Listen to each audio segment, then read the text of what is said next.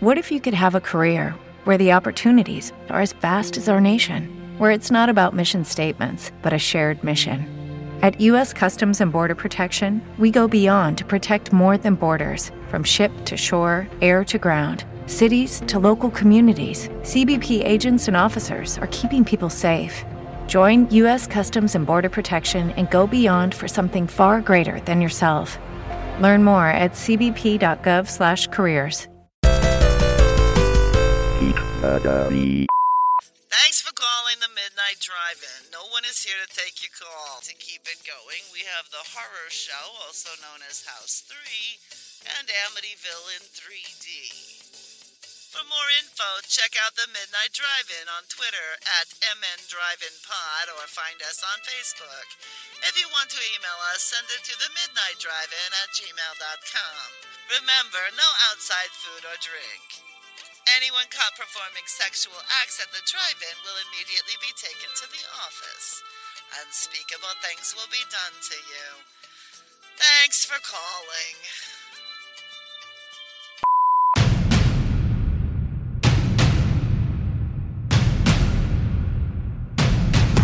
Drive away your worries and cares at this drive-in theater. That's why, to familiarize you with the movie rating symbols which will be used by this theater, we present the following guide for parents and young people. X, no one under 17 admitted. So what's up? Did anybody do anything fun this week? I I got married. Does that count? No, I said fun. I went to Silver Dollar City. Does that I said fun. I convinced my family not to have a Thanksgiving dinner due to COVID, and therefore I didn't have to go to it. Nice. They were like, "How are we going to handle this?" I'm like, "Just not do it." And they're like, "Yeah, but," and I'm like, "But that would be that would fix it." And they're like, "Yeah, but," I'm like, "Oh, I'll be in the woods with my kid. Bye." Yeah, didn't you chaperone a date? Yes, that's what it. I, I implied that that's what it turned into. That's pretty much just me walking behind two little four-year-olds who are holding hands the whole time, and finding places to sit by the water and share a bag of goldfish.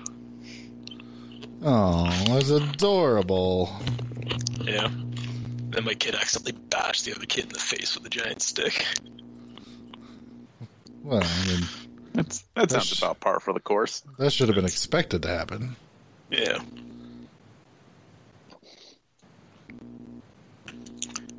Just wanted to prove how big a stick he could throw. It, it, Really, that's all dating is. it's going back to them primal times. You just bash the other one over the head with a stick and drag them back to your cave. yeah.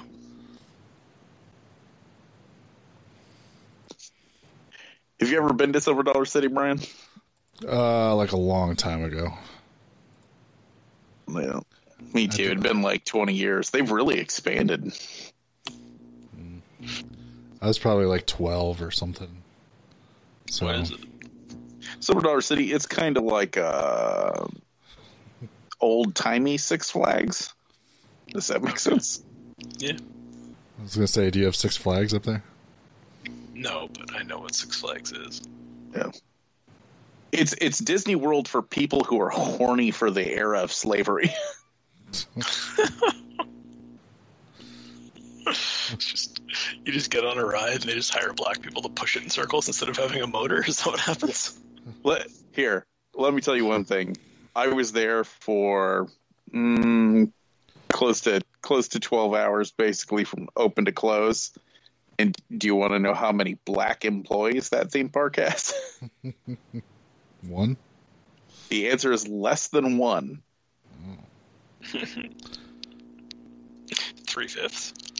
Do you know do you know how many black people I saw in that theme park for the entire day? Maybe one family.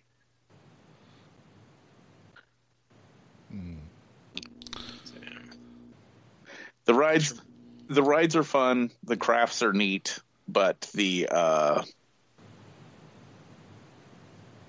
it's Missouri, so they're not good people. So, so now the question is no black people. How many MAGA hats did you see? Uh, more than one. That's one way too many. Yeah.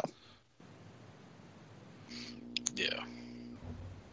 The rides were really fun though. And, you know, they got that saltwater taffy and fudge. It almost know, makes it, it almost makes up For when you're 80 up- need it. I was gonna say it almost makes up for the explicit racism. Almost. Although I'll tell you what, there's a couple things I was pretty impressed by. So there used to be a thing there that was kind of like medieval times, but it was called Dixie Stampede. Um, and it also was a little tone deaf for the era that it was masturbating over. And uh, Dolly Parton owns those. And apparently, she came out and made some big statement of, you know what, whenever we did this, I wasn't thinking about it. It's totally insensitive. And she fucking changed the name of all of them. I love Dolly Parton. Yeah. I was I was like, you know what, Dolly Parton? You you give them the finger. I dig you. I dig you and your giant weird fake boobs. I keep seeing like stuff where people want her and Elvira to play sisters in something, and I'm like, you know, whatever it is, I'm all about it. I'll totally watch it. Sold. Yeah, she changed she changed all of them and now they're just called Dolly Parton Stampede. and I guess they cut out some of the more insensitive musical numbers and stuff that were really celebrating the South. Hmm. Yeah, The whole celebrating the South thing that they do is it's it's just kind of weird to me. I don't get it. It's disturbing. It's like remember when you guys were in a war and the, the side the one side lost, and then like hundreds of years later they're still fucking trying to bring it back. It's strange. I like those memes that's like, you can't tell me not to celebrate my Southern heritage, and it's like, yes, we can. We fought a war over this, and you lost. I don't. Here's here's the fucked up thing. All this time later, I'm not I'm not entirely certain that they lost. They've just been underground. They just, they, they just I learned know- that no, the, uh, I don't. I don't think they went underground at all. I think they came right back, and their politics seeped into everything, and have been ruining everything ever since. Yeah, they just learned that violence wasn't the solution. They had to find a more subtle way. Sure. Let's not talk about that. That makes me sad. I got married. That was happy. and I watched one movie that was mostly good. Oh, I'm curious to think find out which one of these you think was mostly good. I'm genuinely curious. Uh, well, shall we just jump into it, or does Noah want to talk about his wedding some more? No, they, it all went. It all went very, very well. No, no problems, no hitches. The cake was great. Everything was really pretty. Tie your tie in a fancy way and then post about it on social media? Uh, no, but I did use a Pratt knot. So There you go. That was my wedding gift to you, was letting you talk about that shit on this podcast. listen, we can all bicker and argue about who's got mad fucking skills tying a tie. no, we don't. We don't have to argue with that at all. It's this. It's this guy. I wore, I wore a, a tie, uh, I don't know, last July for the last time. Not the July that just passed, the one before that. And I tied it in whatever that one kind of knot is that they made me learn in high school. Probably a four-in-hand. The worst knot. You really know how to sting me there. You really got me. I'm not insulting you. I'm insulting the four-in-hand knot. The worst knot. I don't know. Yeah, I know. I know you can if you're in uh, high school that has a uniform policy, you can loosen the tie and pull it off over your head and hang it in your locker and not have to retie it every day for five years, and that works out just fine. That's all I know about that kind of knot. That's funny. There are many knots that you can do that with. Yeah, we don't need to. Welcome to our new podcast, The Knot. Not even. No. Just N- not even? Is that the name of the show? Not even. no. nailed it. Doug nailed it on accident. Good job, Doug. Doug, why don't you tell us about uh, Amityville 3D? It's a little difficult because there's not technically a plot to this movie. There's just a bunch of weird shit that happens in a row.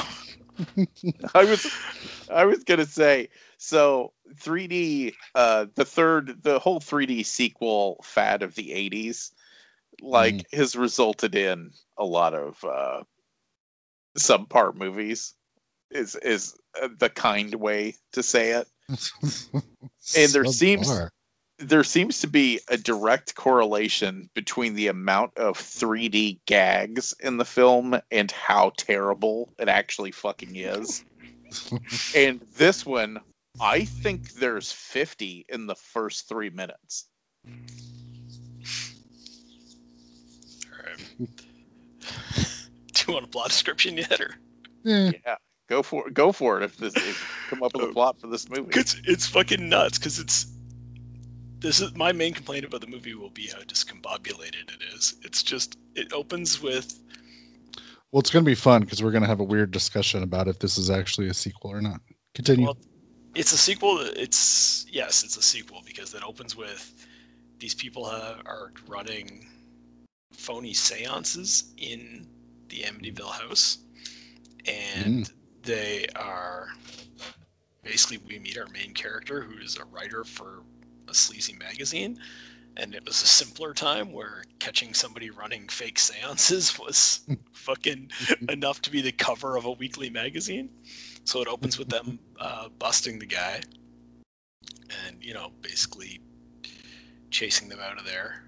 Then for some reason they try to pin this on the guy who owns the house and is renting it to those people as if it's his fault. Mhm. And he's like, "Come on, man!" He's like, "I bought this house cheap because I thought that after everything wore down from the uh, whole murders thing, that I'd be able to sell it for a profit. But I haven't been able to sell it, so I just rented it to whoever would take it. Like, don't Well- don't, don't put this on me." Well, And it does when- sound like they said that they uncovered some correspondence that proves that basically those people were like, "Yeah, we're going to run this scam and we'll cut you in," and he was like, "Cool."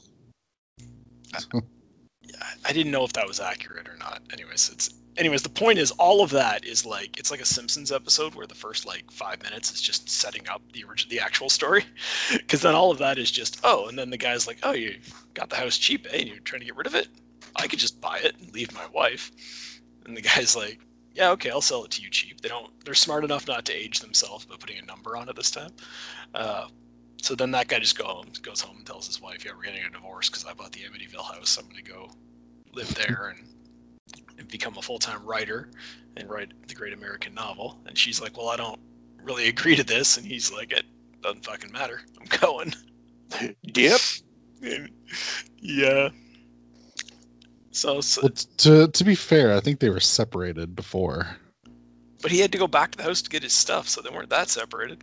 Well, I I think they were separated, but still living in the same house, and he was trying to get out. Of the house. I don't even think they were living in the same house when he is talking with his uh, lady coworker, the photographer lady. Yeah. He said something about um do you know what the the something is in my apartment? And when he Oh. goes to the house, it's a house. So my assumption is he's been living in an apartment because they're separated. Oh, my assumption is that it's a poorly made film and that that's just a continuity error. He's still Well, there is that too. so we'll see. We can, we can we can get into a lot of discussions about what's a continuity error and what's a a change in the canon. Um, Hold hold on one second, guys. I have to hold this broomstick toward the camera. All right, you can- you can continue now. so then uh, so then the the photographer is supposed to be coming to the house to work, but she finds the house creepy, and then later she dies in a car accident, and uh, it might be connected to the house. We're not really. It, I don't feel the film makes it clear if that's true or not.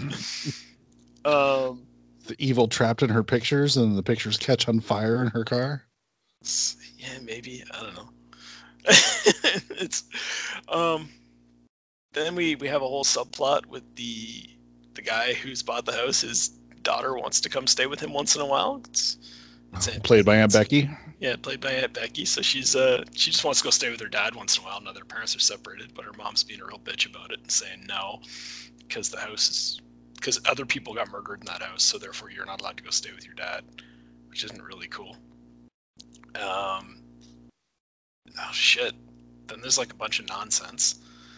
Then suddenly the plot becomes all about her and her friends trying to sneak in there and do some shit. So you think like, oh, this is gonna be a whole movie about uh, the, the teenagers get stuck in the house and they're getting killed by the house, but that only lasts for a few minutes. And then the daughter is eventually killed in a boating accident on the lake. Again, still not entirely sure if that's related to the house or just a coincidence. She just fell off the boat off camera, so we have no idea what happened.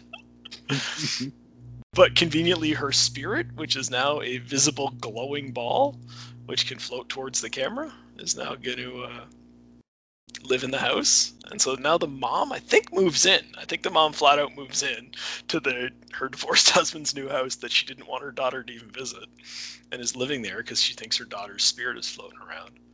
So then they call in a scientist guy that we've alluded to a couple other times in the movie. And now the movie's about him bringing in a whole camera crew, trying to track down the spirit of the daughter, and accidentally uncovering that there's evil living in this the well in the basement that wasn't there in previous movies.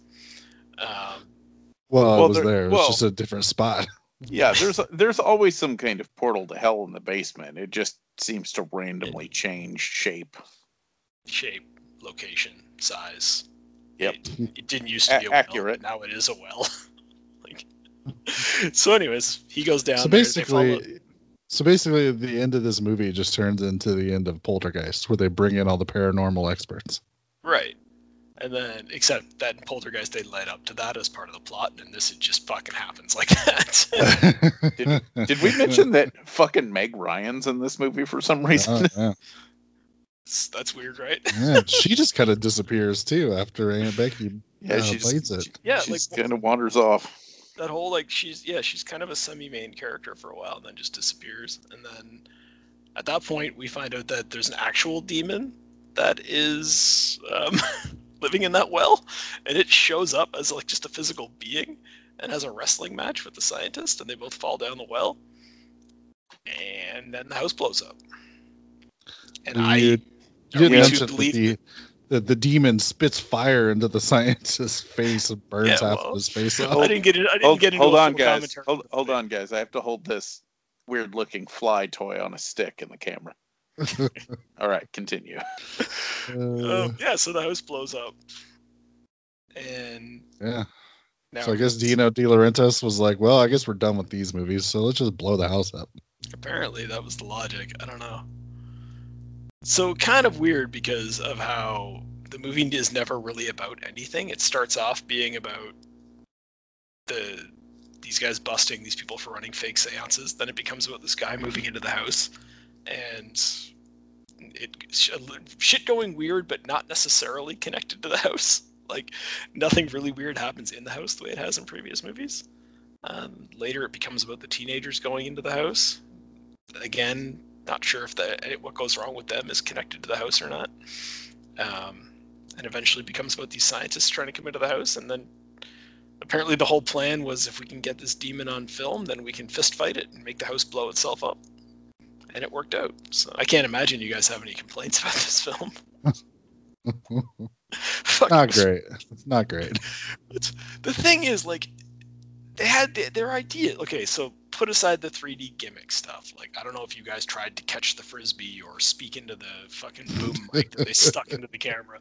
None of that really sucked me in. But whatever, it was the 80s and 3D was a thing. I I feel like they beyond did. They didn't have nearly as much fun with it. Like, if you watch Friday Thirteen Part Three, it's completely ridiculous. But I feel like they're at least like in on the They're- joke. they're doing more fun things with it. Is like it's yo-yo coming at the guy's face and the, it comes right at the, at the camera is more fun than somebody Yeah. tosses a frisbee and it kind of looks like it's coming towards you. Yeah. Like, I, I one of the big differences is if you make a, a like a decent movie that has 3D gags in it, then those 3D gags are a little easier to forgive. Mhm. And in this one, it's nothing but 3D gags. Like they they were like, we don't we don't give a shit about making a movie. We just want to hurry up and get to the next thing that goes into the camera. But there's some truth to that. But the other side of it is when like when they had the fucking the the photographer girl when she's like I I have to get away from this house, so I'm gonna drive my car like a crazy person. And then the car crashes and like yeah, it's the the 3D gag of the thing coming through the windshield and stuff. Fine. But the car crashes and she survives that. But then the fucking fire starts and then she tries to put the fire out and it catches on her coat. And I'm like, this is some final destination shit. That's a really fun scene to watch it just doesn't make any sense in the context of the movie whatsoever. Like none of like and it certainly doesn't make sense as part of this series, which is supposed to be about this house possessing people. Right. It's all very strange. Well, and they ruined it too. So like that that scene's pretty good with her catching on fire and then, you know, the kind of whole thing goes up and you kind of see her hand, you know, clawing at the glass. I was like, okay, this is actually kind of horrific. I'm Yeah, into it. Once that car is like fully engulfed in flames, it's really cool looking and gory, and I like it.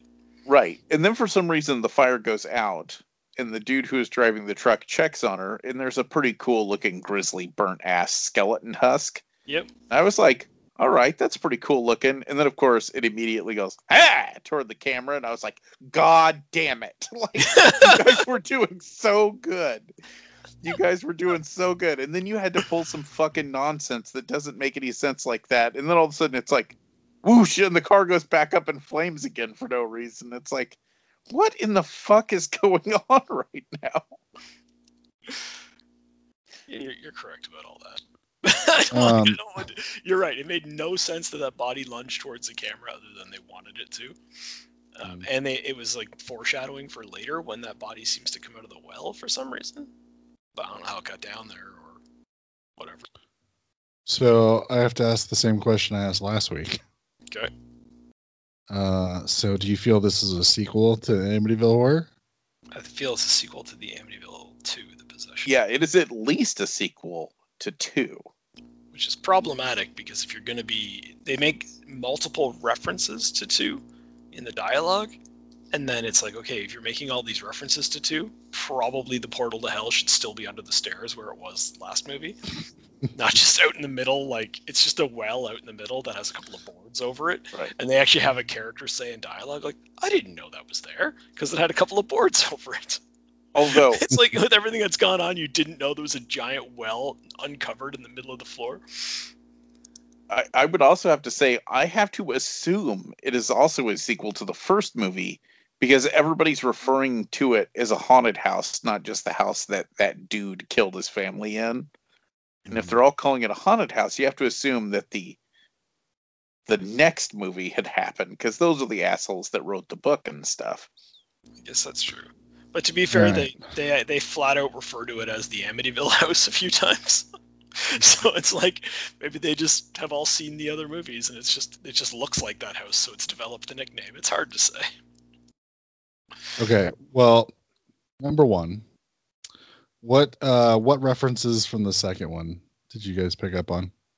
Mostly just them discussing the murders and stuff. It seemed like Okay. I, I don't have. Well, there there were the flies, but flies. There's yeah. the flies. Well, they refer to the DeFeo mur- murders, correct? I don't. right because well, she's talking about him walking around killing people with a shotgun. So Yeah. Okay. Well, the DeFeo murders is what happened in real life, but the last name of the people in the second movie, which was supposed to be a prequel, was not DeFeo. It was like something with an M or something. But maybe when the brother and sister got married, they changed it to DeFeo. 'cause it seemed weird when she took his last name. That's true. Uh, so that whole thing's weird. So that all depends on if two is actually a sequel or a prequel or how they fucking define it because that's so fucked up. Okay. And then the second point. Uh, so apparently after the second one came out, uh, George Lutz was really mad Oh yeah. because they did the movie about the murders that happened before he moved in the house. So they were able to cut them out of any sort of uh, profit sharing. Oh, that's actually a pretty smart move by Dino. So he, the George Lutz sued Dino and whatever MGM or whatever. So the third one legally is not a sequel, either one of the first two movies. It is a sequel to real life. Okay. Uh, So I don't have any in- problem with that. in this movie's universe, the Amityville Horror is a movie, and uh, yes, it is based off of the Lutz's whatever bullshit. But they never mentioned the Lutz family because if they did, they'd have to pay them. Wait, so fuck, fuck them. when I jokingly said a few minutes ago that they call it the Amityville House because they've all seen the other movie, I was right. Yes, That's awesome. I thought I was being sarcastic. and that's why it's not called the Amityville Horror Three. It's just called Amityville Three. But Amityville 2 is called Amityville 2. yeah, it's not called the Amityville Horror 2 either. Are you sure? Yeah, I'm pretty sure.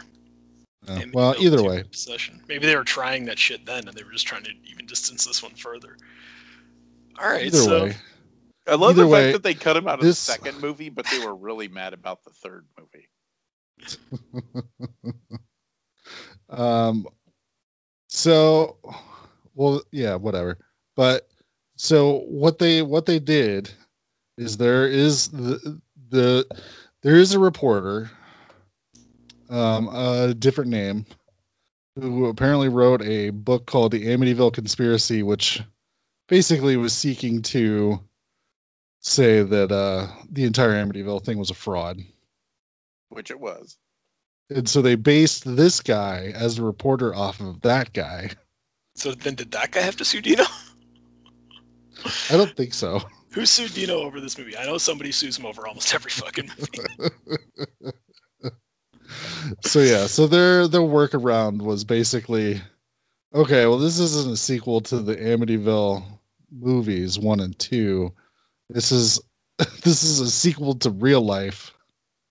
And yeah, it's supposed to be this sort of meta weird sort of nonsense.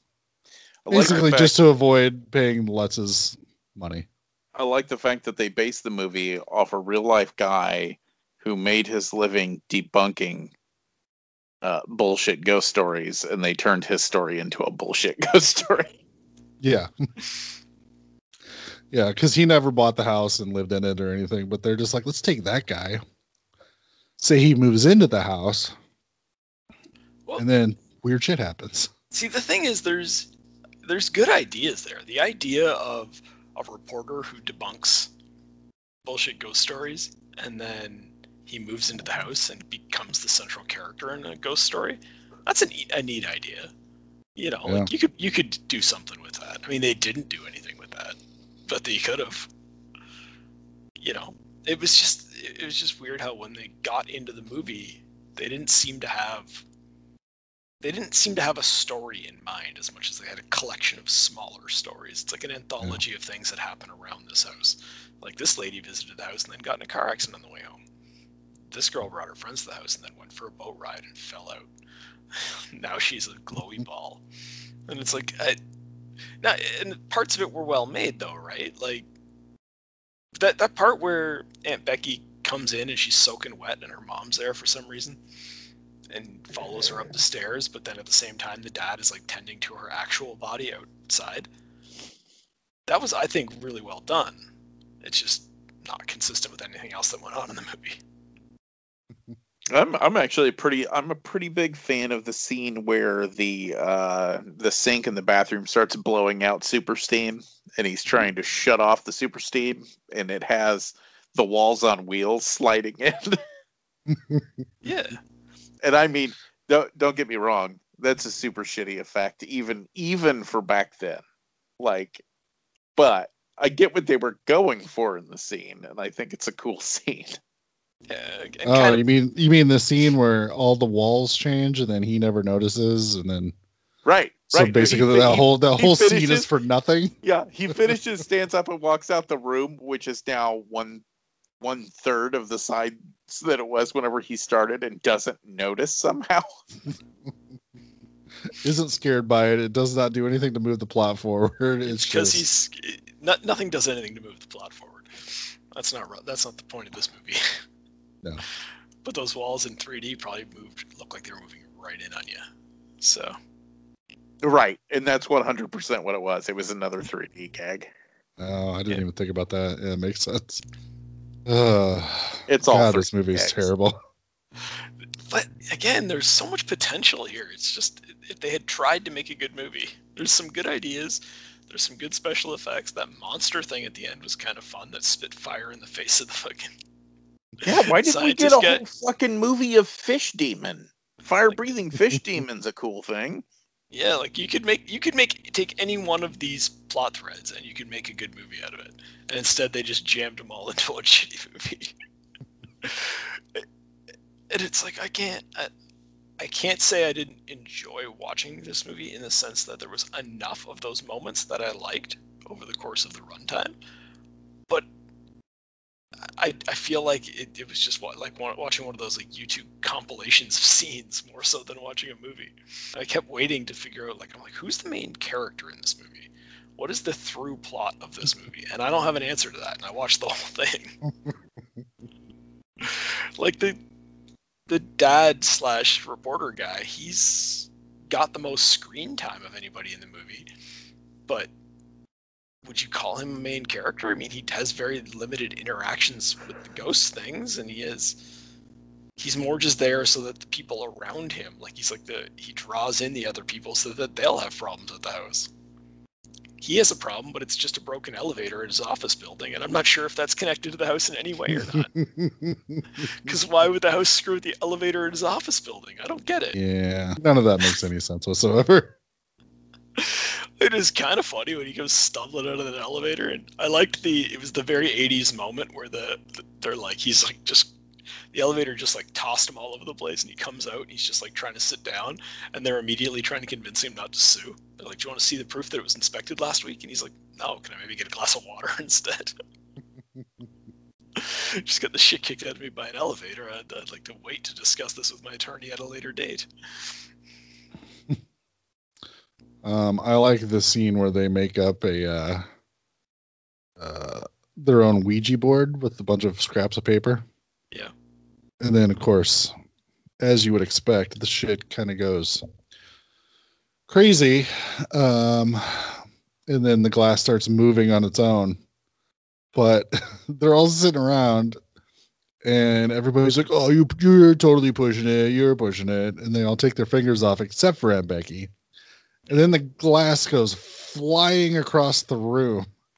But she only had like her little index finger on it. And they're like, oh, you totally pushed it. I'm like, did you see how hard that glass f- flew across the room? I think Aunt Becky has enough power in her Aunt, fucking index finger. Aunt Becky's been learning stage magic. I felt like Apparently. that maybe that was like just a little callback to the previous movie where the dad lost his mind on people for knocking down mirrors that they were 100 yards away from at the time. I thought maybe it was connected to that. Yeah, this is a bad movie. Oh, yeah. Not good. No one's arguing it's a good movie. It's bad. No. It's bad. It's bad from the opening credits to the end credits, and that's a pretty difficult thing to do. Yeah. Again, lots of fun moments though. And it makes me wish those fun moments were in a good movie. Yeah, I would say you know what this movie would be great for if you were having a Halloween party and you had a bowl full of 3D glasses and an actual 3D copy of this movie for oh yeah. just to put on in the background on the TV while everybody is uh, drinking and cramming their face full of candy.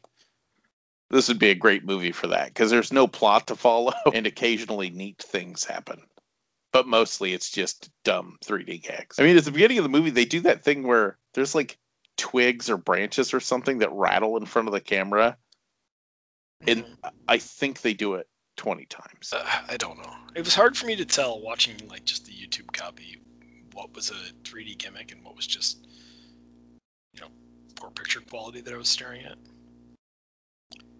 Yeah, it was all gimmicks. Yeah. The the one the one where they like after the whoever those scientist guys were showed up at the end and they were recording sound and they stick the boom mic towards the camera and i'm like what? The boom mic? That's what you're gonna do? Like you're not gonna have somebody look through the camera and like something's running towards the camera or something. No you're gonna do boom mic towards what do you think the audience is gonna try to talk into it? Like, uh, what's the fun of that gim- of that gag So I did some research, and there was actually never a home release in the United States of a 3D copy of this movie. oh no. Apparently, there was on DVD in the UK, but um, then when Scream Factory put out, because they put out like a box set of the first three, they did do an upconverted uh, 3D version for 3D TVs, okay but none of the old school red and blue 3D, which is a bummer. that's unfortunate because i'm not buying a 3d tv to watch this movie so No, remember when that was going to be a thing 3d tvs yeah. Or some people who bought completely bought in on it too, and then oh yeah they, they were like, "Yeah, we're not going to do this anymore," and they kind of were like, "But I bought all these 3D movies, and my 3D TV just broke, so I need a new one." like nope no you don't Yeah, sorry about You- that. You take was your 3D movies and you put them in a pile over there with your HD DVDs, and You should have asked yourself, are they making 3D TV pornos? Because if not, don't buy that technology. you always got to follow the porno. Follow it's- the porn. If, if you guys weren't right, I'd correct you, but I, I think you just nailed it there. That's how it always goes. Every time there's a new format, especially dueling formats, beta versus uh, VHS, HD, DVD versus Blu-ray, whichever direction porn goes, that's the that's the dominant dominant format from that point forward. It's super weird that that worked in the HD DVD versus Blu-ray debate because by that time everyone had the internet. So Yeah. how, how did porn still maintain that power? I don't get it. I Some think at that point, Some uh, people like- need full length uh, HD porno, Doug. I, I mean, think I'm, at not, that- I'm not judging. Oh, Whatever. I think at that point, uh, tube sites hadn't uh, picked up yet, like YouPorn and Pornhub, and Well, that's true. I think we were still on 2G back then. Yeah. Which you could download porn, but it was super low resolution. Take a long time. I think it's a knee. I don't know what that is. Uh, all right. Anything else about Amityville 3D? Oh, we have been talking about that for a while. Let's be honest. Yeah, it's probably. I I'm gonna have to say, not a recommend. no. Again, in Good. the exact right circumstances, I think it could be fun to watch.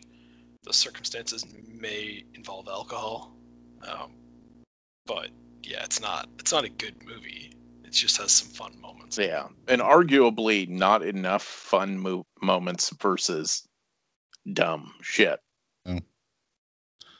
Uh, oh, the one thing I was going to bring up that I forgot is I love I do love the seance at the very beginning. How they use all these like movie uh like visual effects and shit like the the green thing coming at the screen and stuff as they're having the the uh, seance. Yeah, And then as soon as they bust out the cameras, it goes from fantastic 1980s movie visual effects to a guy in a black suit carrying carrying fucking cotton balls on a fucking string yeah. running through the room. it's like what the fuck, man? Like you're telling me that that was that green, the green blo- floating ball in the air. Obviously, the flash from the camera exposed him. Okay, I guess. that must be what happened. It's the only logical thing. Uh, yeah, I just thought that was fu- fucking hilarious. Yeah. All right. I, I, I'd uh, also like to oh, know, like, is there a scam that, like, to, you rent that house and you put in all those effects? How much are you charging for those seances? Like, is that a is that a valid scam? Are you gonna make a lot of money doing that? It seems like a lot of work for not. I don't know. There's there seems to be a whole lot of con artists like that that make a lot of money doing it. But I like I don't know. I always just assume I don't. Again, I've never. I don't go to these things, but I always assume if you go behind the curtain at like the fair, it's just one person with a card table, and a fancy uh, outfit, and not a bunch of special effects and guys with cotton balls on sticks and things. Yeah, but usually the people who are doing all those special effects and stuff are the type of people that are going to be like, if you pay me two thousand dollars, you can speak to your dead child. Yeah, that's a good point. Oh well. Yeah, they're garbage people. Garbage people. Moving on. Uh, yeah, Noah. Noah, do you want to tell us about the horror show, aka House Three?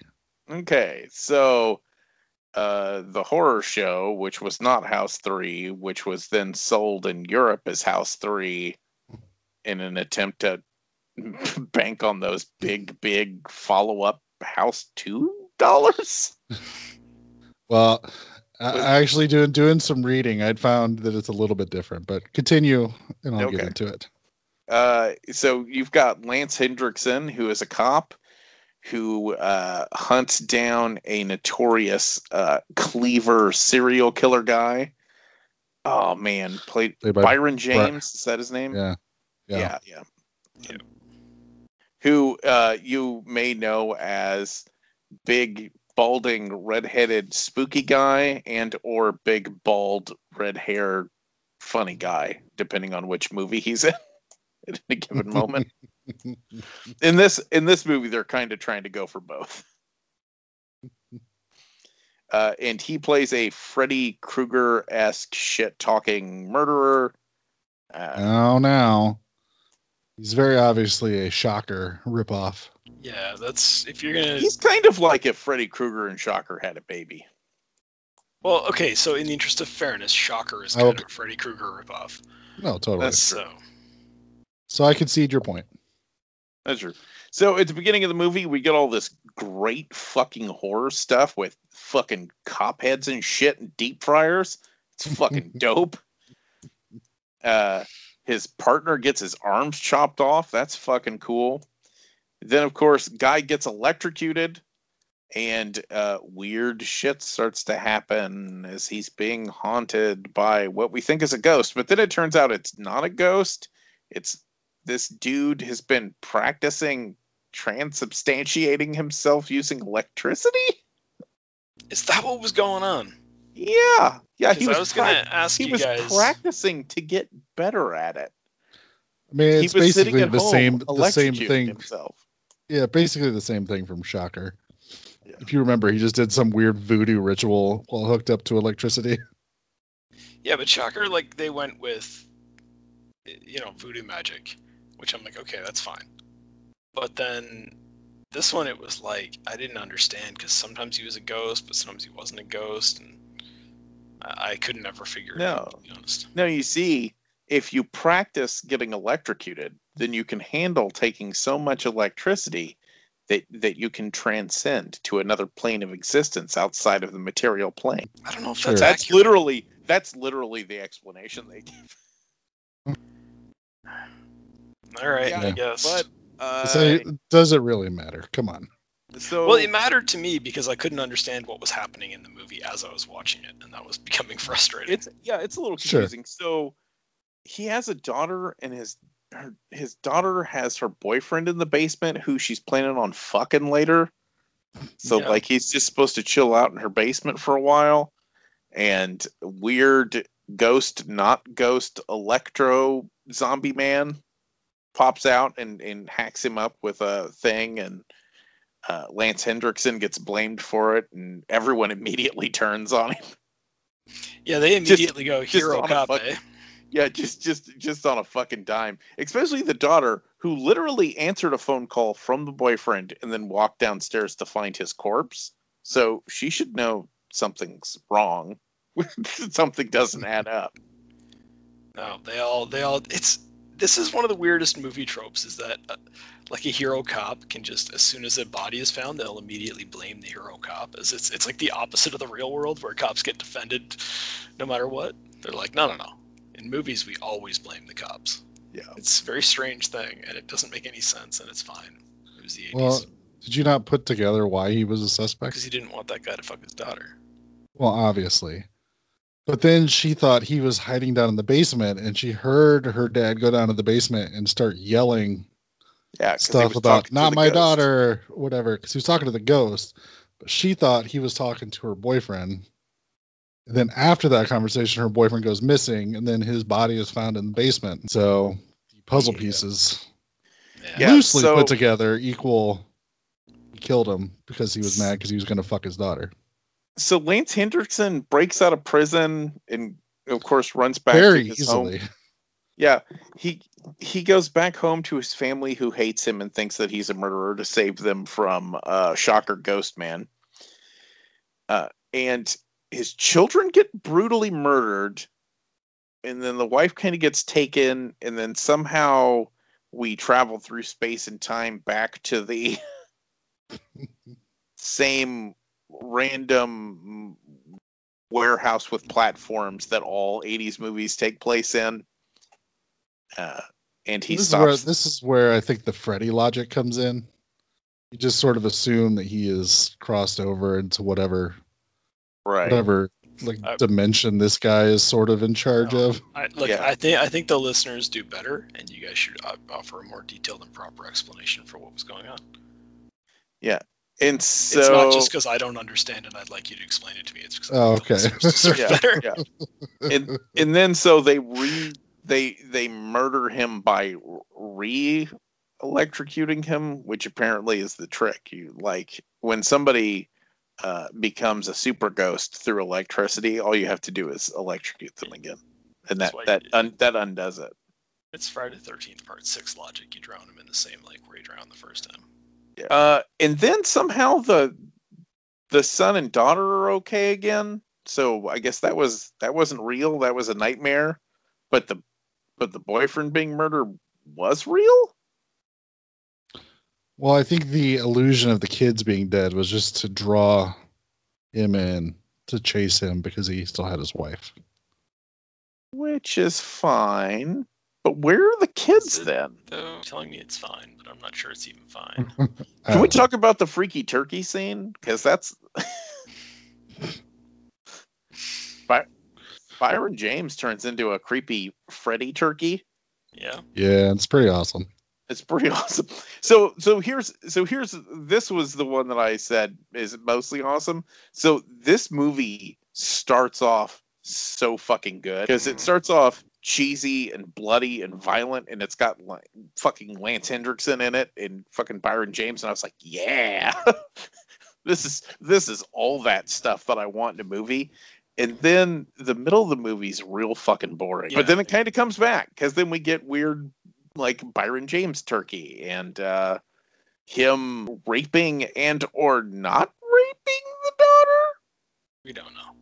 And and, and then turning into a weird ghost baby that, that then destroys her from the inside out. I don't that we're uh, to believe he inseminated her with himself. Yes. Yeah. Yeah, see, this is where all, I feel like all the dream logic comes in.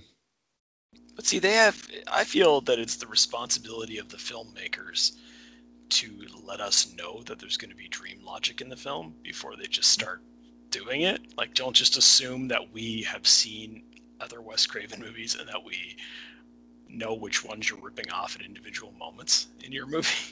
So you're Yeah. saying the the turkey scene where he is seeing the Brion James turkey and then everybody dead and then everybody's fine and the turkey's fine wasn't enough to clue you in on the fact that there's going to be some weird hallucinatory Okay, I just shit? listened to you guys go on for like several minutes trying to explain the ending of the last hour of this movie, basically, and you were uh, incapable of doing it. So don't turn around and act like it's my fault that I couldn't follow the logic of this movie. I'll tell Yeah, you, what, I, I'm I'm on I'm on your good. side. The the rules like if if you're gonna do supernatural horror, I'm a firm believer that one of two things needs to happen. There either needs to be a firm establishment of the rules, or there needs to be no rules at all. But you need to know that at the very beginning.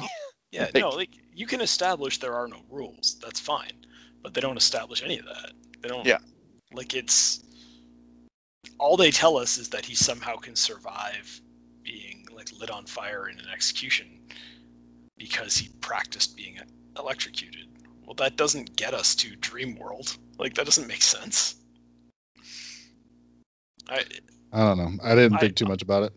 I, I to me this is actually worse than the other movie. Um, Ooh. same.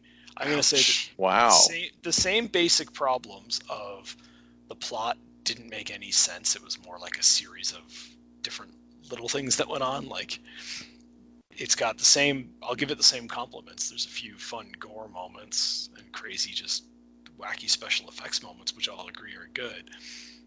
But then lots of boring time, lots of just. It just didn't make any fucking sense. It's a terrible movie. And by the way, both of its names are stupid because it's clearly not House 3. It has nothing to do with the House series. And the horror show is a stupid name for this movie, too. That doesn't make any sense either. Oh. To be fair, House One and Two had very little to do with each other either. Well, they were both about a house, at least. This isn't even about a house. Hmm. They don't even really. It, the climax, they leave the house to go to the weird fucking. Yeah. uh, whatever you said, where they can do the commando thing and jam them into the into the I- electricity. I was gonna say, I I will say this. So if Lance Hendrickson was not the lead of this movie, this would be a way worse movie. Sure, but how much of that I'd is agree with that. how much of that is what he does in this movie, and how much of that is just the fact that you love Lance Henriksen? Well, uh, no, I think it's I think it's the fact that Lance Hendrickson can fucking carry a fucking movie on his shoulders like a goddamn Olympian. Yeah, I don't know, He's just that great. Like but I just don't know if he's doing that in this movie.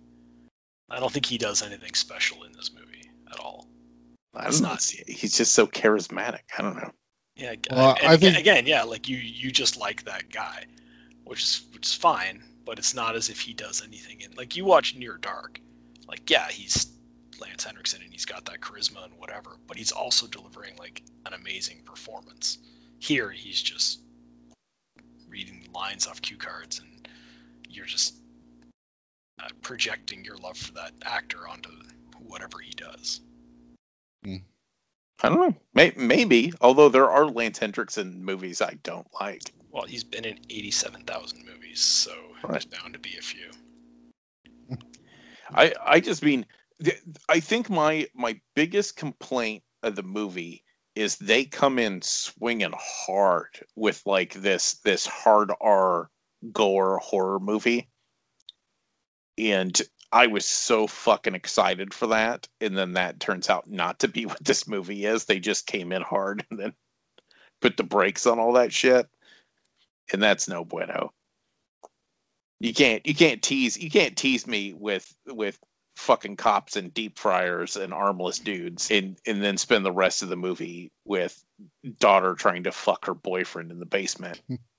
Yeah, no, I, I agree with what you're saying. Those are very, very um, apt points. But my my thing is, it also doesn't make any goddamn sense.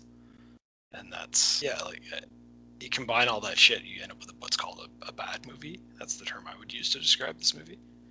So I suppose, but but arguably, I think as long as you make as long as you make the movie entertaining enough, it doesn't matter that it doesn't make sense. sure, but this movie doesn't even get close to that. You said this movie's got like a giant boring part in the middle. It d- it does have a big boring hole in the middle, but it starts pretty strong and it ends pretty strong, and so I'm forgiving. it. I'm forgiving it. It's weird, shitty middle. Could be better. Not the best movie, but but it's all right. I, I feel like if if I hated this movie for all of its nonsense, I would have to hate Phantasm for all of its nonsense. Fair point. It's I, yeah, I'm not a fan of Phantasm. So Oh, oh, what the fuck? Things have gone Yeah. awry. you didn't see that coming, did you? Quit. Um, I quit the show. No, just, but yeah, no, I I- don't. I feel like a movie again has to make some sort of logical sense to a, a good movie. We we trashed the last movie for basically not making any goddamn sense, and we were right to do so. But it seems unfair that we're just going to forgive this movie for all the You same say- basic crimes. I You s- you arguably say I it- think this one makes more sense than the other. Yeah. So you say this movie doesn't make sense. I feel like it makes perfect sense to me. I don't know. It doesn't it doesn't bother me nearly as much. Yeah, I think it makes sense. It just doesn't have well established rules. Well, see, that's then how can it make sense? I don't understand how you can combine say those Well, because the story the story's got like an ABC plot. Like there's it there's a straight through here. We can all understand that serial killer became weird electro ghost. Lance Hendrickson fights electro ghost. Electro ghost is beaten. Like that's that's a plot. Unlike the previous movie, which was just this happens and this happens, then this happens, then this happens, and this happens, then this happens. End of movie. I I mean, I, I no, I, d- I don't, I don't agree with that point. I don't think that this this plot makes much more sense than the other one did. Like, I mean, we could say the other movie. You could say, well, guy moves into house, things start to go awry. They fight the beast that in the basement that's causing things to go awry. Therefore, that plot makes sense too. You could choose to simplify it, but at the end of the day, I don't think either of these movies made any goddamn sense, and we probably shouldn't be watching them because it's not a good use of our time. I don't know. I don't. Like I said, I don't regret watching the horror show. I think I preferred the other one. I do regret. I do regret watching the other one. I I mm-hmm. had to split it in two and watch half, and then like a day later watch the other half because it was so insufferably boring that I don't think I could have tolerated sitting through the entire movie at once. again, I just, I, I, at best, I'd say these movies are on par with each other. So, which is really weird that now we're debating which one of these movies we like better because there's no connection between these two movies whatsoever. I can say the know. first movie didn't have any cops and deep fryers. This movie didn't is- have any that is a fair point. Cars, though. I don't know. I, I think I just had more fun with the few good moments in the other movie than I did with this, and that's what it's come down to. Yeah, I suppose. so. again, not at all arguing that either of these is really. I'm not suggesting that people should be spending their time watching these movies. I Yeah. think this one this one might have also earned extra points with me because it's been a long time since I saw a movie with fucking Brion James in it. Well, yeah, fair enough. And like you could just sit there again and just say, similar to Lance Henriksen, like, okay, it doesn't really matter if he's doing anything good in this movie. You just kind of inherently like that guy, so that's fine. Like, and that's perfectly acceptable to say that. But uh, from an objective standpoint, again, is is this a good performance from him? Eh, well, I could definitely say it's not his best. right. Oh, we all know that's Tango and Cash. You motherfucker. No, just Um, all right. So the weird thing is, I saw this movie when I was younger, and it was on cable. And then I found out later about the House Three connection. Was like, what? That movie is technically House Three. It's so weird that they did that because it doesn't make any goddamn sense. So I was doing some research on it because I had always heard that yeah, it wasn't related, and then for some reason they decided let's market it as House Three overseas for whatever, like Noah said, to to buy into that house money, which sure. Um, but then when I was doing research this time. I actually sort of read the opposite, which was that this was supposed to be House 3, and MGM decided, well, let's just start over with something fresh and drop the House 3 part of it. And we'll just do this as a standalone movie. But then it still got marketed as House 3 overseas. And I kind of see that. I think that may actually be the way they went with it because if you look at it, it's produced by Sean Cunningham, like the first two movies. It's still got a lot of the same production people. Harry Manfredini comes back to do the music, and so I sort of feel like that's probably what the way they ended up going with it. That it was supposed to be House Three. They decided to drop it, so they refigured the script a little bit to make it not House Three, and then for some reason overseas they were still like, "Nah, it's House 3. I don't know. I don't like the way you said refigured the script a little bit. Like threw the script in the garbage and went and got a different script and started from scratch. like I cannot conceive of how you turn this into a house movie. I can't conceive of how you turn this into a comedy. I can't conceive of how you fucking make this about people fighting demons in a house. Other like it doesn't make any sense. I don't know. Just telling you what I read. I mean, I, I would accept it if you said like, yeah, like they got the group together, said we're gonna make House Three, and then they like, we don't like this script, and it's like, fine, just make this other movie instead. Then now that you've got a crew of people who are capable of making movies together, you might as well just make this other movie that we want made. That, Yeah, so- that's acceptable to me. But Yeah. So it says, according to Sean S. Cunningham, the film was going to be named House 3, but the new distributor, MGM, wanted a fresh start with potential new series with a new iconic villain. So the script was modified to reflect that new approach, and it was retitled The Horror Show for the U.S. theatrical release, why the title House 3 was maintained for the non U.S. market. I know I read that a bunch of places that they really, really, really thought that that Brion James serial killer character in this was gonna like be a huge hit. I don't know how the hell they thought that. Ne- neither do I, because I feel like that's lightning in a bottle stuff. You know what I mean? Like the fact that Freddy works is a, a total fucking fluke.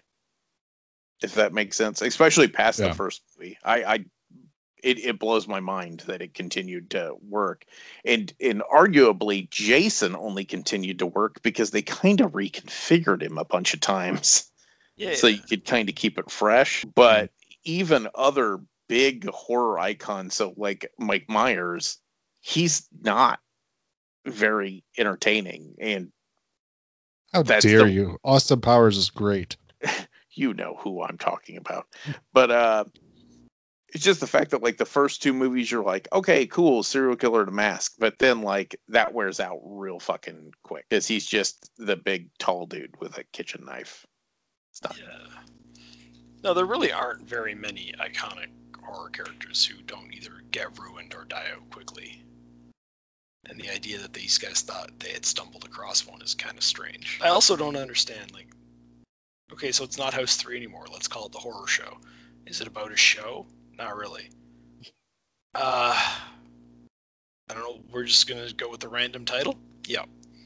All right. Yeah, that, that title makes no sense.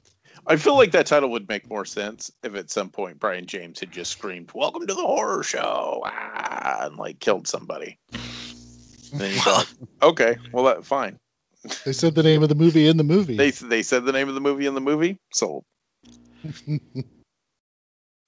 Uh, also connecting back to last week, uh, Brion James was doubled by Kane Hodder during some of the stunt set Oh, pieces. really?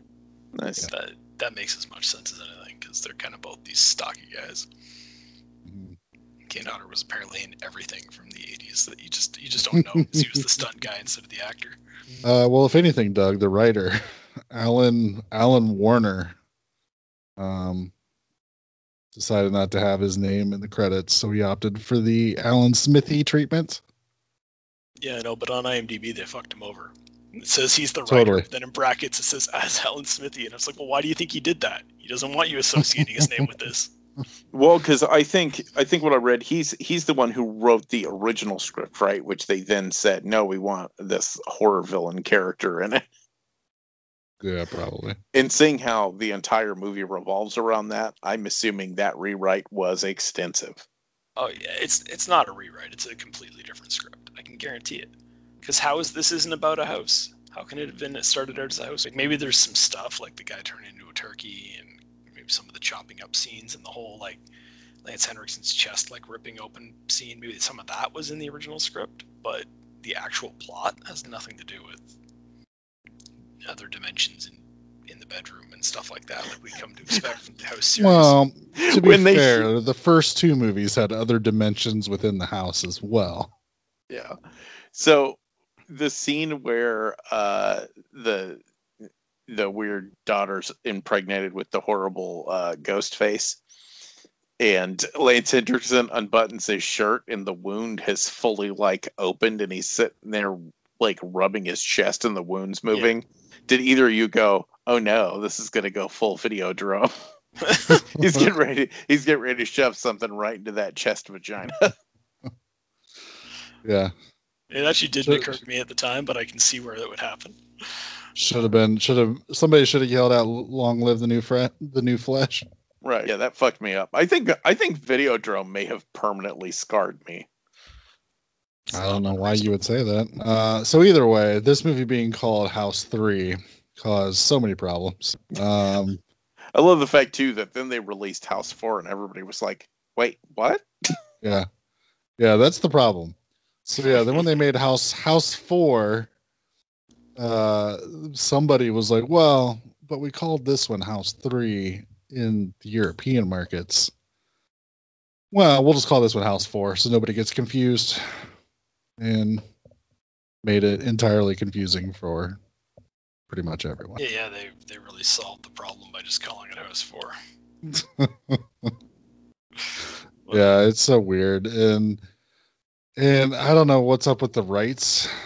There's something screwy with the rights for um, for this one in part four because Arrow Video actually put out a box set uh, of all four House movies in the UK, and over here they put out House one and two, but we're not allowed to put out House three and four for whatever reason. I don't know. But you can pick up the uh, the horror show version um, from Scream Factory. They put it out on Blu-ray. Okay. Have you guys noticed that um, all these Hollywood movie maker type people they fuck up everything they do, and yet somehow they get to be rich for doing their jobs, and we don't get to be rich. Right? Like we don't get paid decent money to explain this shit to people so they know what what's going on with House three and four. It's like, god damn it. It's like we have to explain your fuck up to everybody. You should be paying us. All right. Anything else about House Three? No, Uh, it's weird, but it's worth a watch. disagree. Hey guys, it is Ryan. I'm not sure if you know this about me, but I'm a bit of a fun fanatic when I can. I like to work, but I like fun too. It's a thing. And now the truth is out there. I can tell you about my favorite place to have fun Chumba Casino. They have hundreds of social casino style games to choose from, with new games released each week. You can play for free anytime, anywhere. And each day brings a new chance to collect daily bonuses. So join me in the fun. Sign up now at chumbacasino.com. No purchase necessary. VGW Group. Void were prohibited by law. See terms and conditions. 18 plus. Thanks for calling the Midnight Drive-In. No one is here to take your call. For more info, check out the Midnight Drive-In on Twitter at MN Drive-In Pod or find us on Facebook.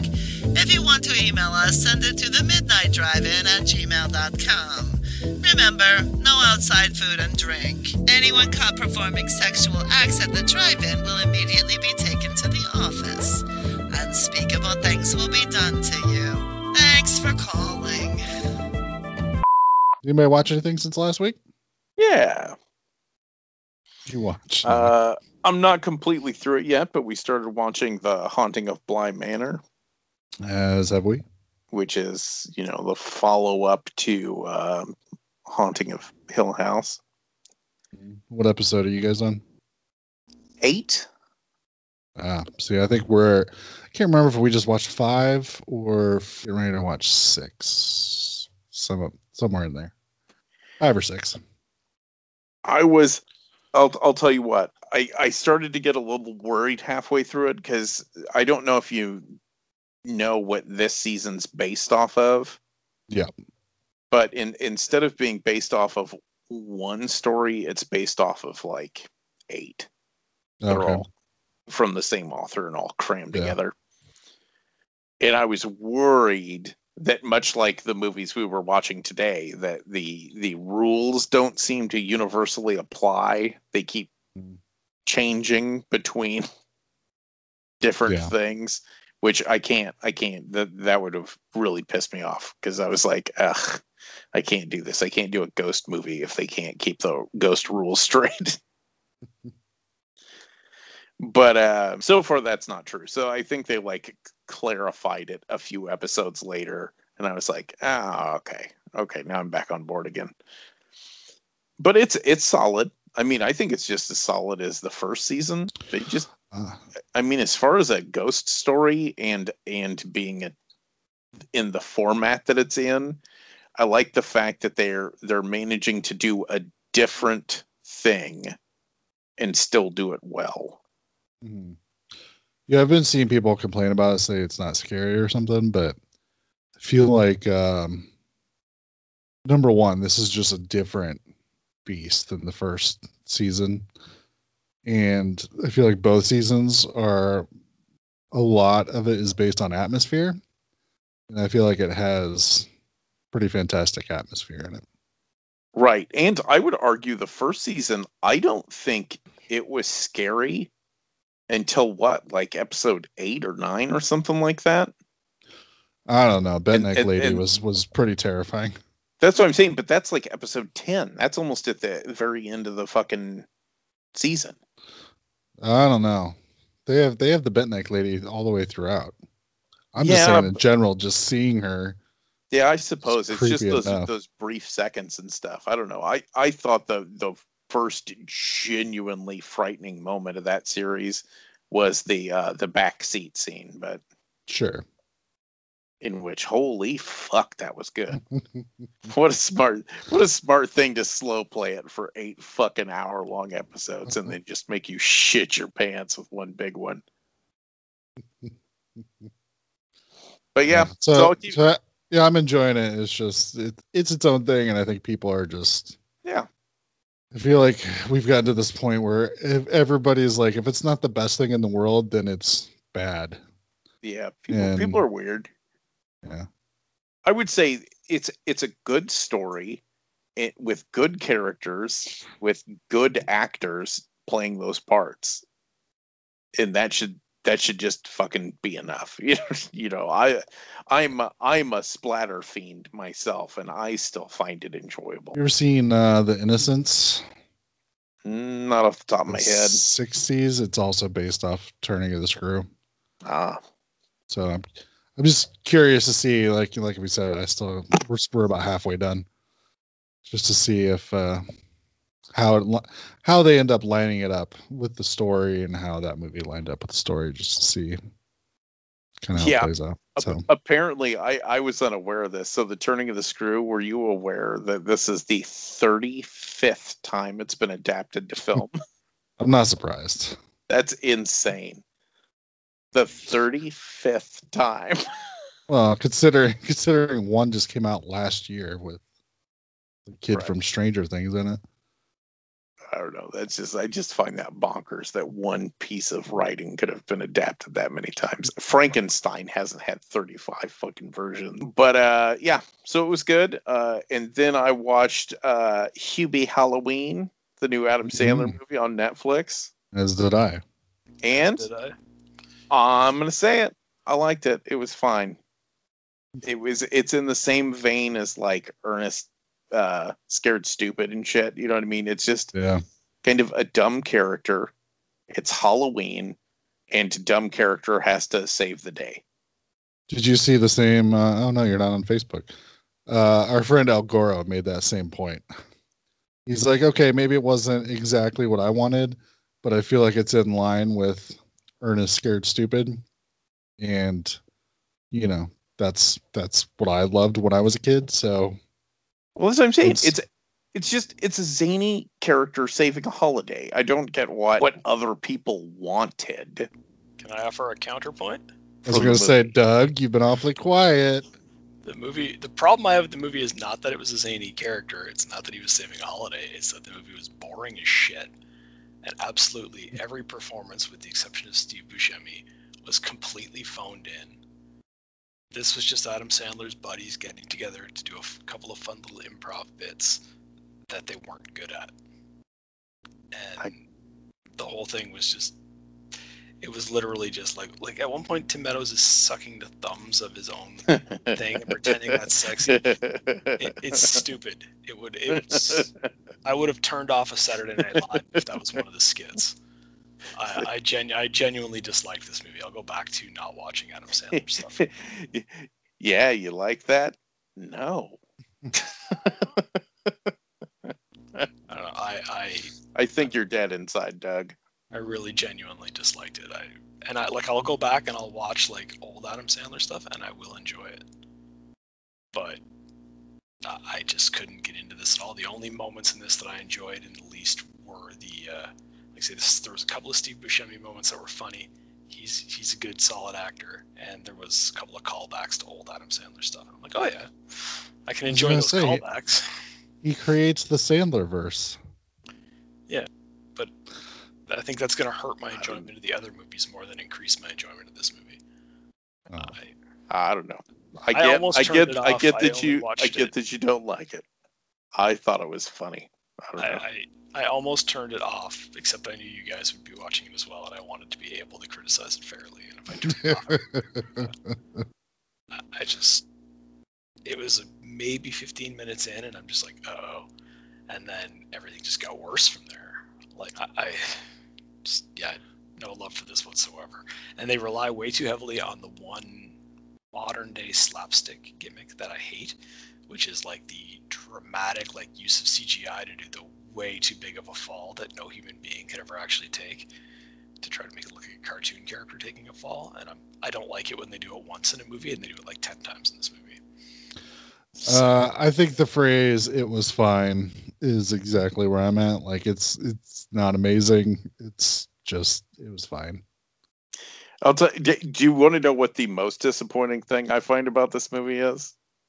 Is that Adam Sandler's coming off of uh, Uncut Gems or whatever it was, which, I mean, really, I feel like put him back in to the place where people could be like, "Oh yeah, you know what? He actually can fucking act."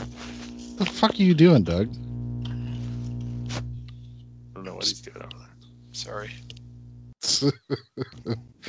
Are you okay? Uh, Yeah, Were you battling? uh. I was trying to move to a different position to see if my kid's crying enough that I have to go deal with it. oh, gotcha. You're fine. But yeah, like, Yeah, like we just said, we just like thought to call Noah out when it happens, so I felt it was only fair that I call you out when it happened. No, it's fair. Yeah. I don't even know what you guys heard because I thought I was being deadly silent. Just uh, yeah, just Rustling. sound sound like rustling. Okay. No biggie. Apologies. but uh yeah i don't know i thought it was i thought it was funny i mean i think most of it was only a little bit funny and there were a few moments that made me like really fucking laugh pretty fucking hard Oh, the uh, uncut gems thing. That's what you were talking about. oh yeah yeah just just him coming off of that and you know being back in the position of everybody going oh you know what adam sandler can actually act Hmm. Yeah, it's it's kind and of funny going back and doing this you know because it seems like he does that a lot. Because he did that movie uh, "Funny People" with Judd Apatow, right where people were like, "Oh shit, he's actually a pretty good actor. Like he's telling the serious story, playing like he's sending up a version of himself where he's like, yeah, I know I do all these shitty movies, but they pay me a lot of money to do it, and then you know telling a serious story about it, and they're like, oh okay, he knows, he know he knows that. So now maybe that he's like parodied that. Maybe he uh, won't do that anymore. And then he went and made Jack and Jill like right afterwards. And Right. It's like, oh, okay. Now he he's still going to take the money that they're going to offer him to do all these really shitty, stupid movies. Fair enough. Yeah, it's, it's weird because it's like he has demonstrated several times that he's capable of doing something else. He's just clearly more interested in the easy paycheck and getting to work with his buddies. Well, right? Uh, well, that's what I was going to Fair say. I enough, think I think he's I think he's got enough money that he's only interested in having fun. Oh yeah, I mean he's gone on record saying that they build they build the movies around where him and his friends can go on vacation. It's like, yeah, let's set this movie in Hawaii so we can all go shoot in Hawaii for three months.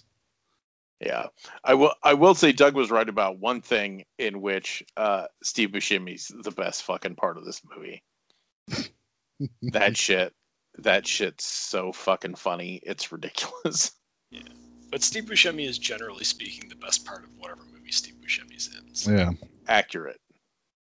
Yeah, I mean, he's there, and like the the I think the funniest moment in the whole movie was at the end when him and the Rob Schneider character are somehow tagging along with the cops, and they come in and they're like, "Everybody, put your hands up!" and they're pretending to have guns, and I'm like, "That's there's Yeah. just something genius." Yeah. With that moment. Everyone, hold your fire until my command.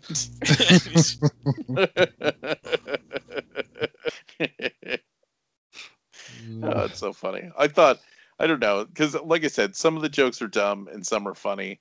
the The thermos thing, I felt like sometimes it was really funny, and then other times you're just like, oh come on, the fucking it's just another thermos joke. Can we stop with the thermos jokes?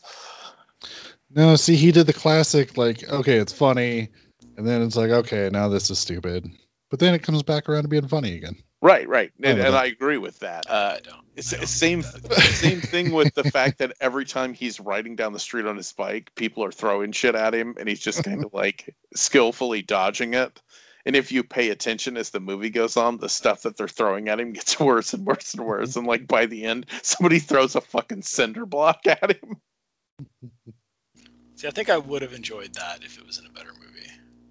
Like that one particular joke could have worked. Uh, probably the best joke is the fact that his mom buys all of her shirts at a thrift store. So- check out check out my boners. I shaved my balls for this. Yeah. So me and Noah say yay. Doug is a curmudgeon and says no. Yeah, Yeah. not at all. Just, Yeah, if you're looking for something dumb and funny, it's it's fine.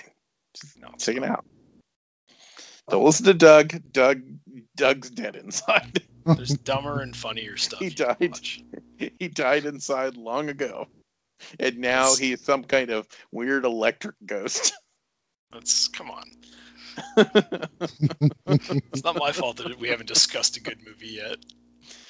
uh, and then the last thing I watched is I watched Vampires versus the Bronx, Oh, it's on my list. I haven't watched it yet. which is a made for Netflix movie. Which I so I enjoyed it for what it was. I, I don't even know how to talk about it. So if you watch the trailer, you know what this movie's like about. like it's so fucking heavy-handed that the trailer cannot hide the metaphor of this movie. It's basically a bunch of affluent, evil, white vampires are moving into the Bronx and buying up people's businesses, and people are disappearing. Like, hint, hint, wink, wink. if you know, if you catch my drift.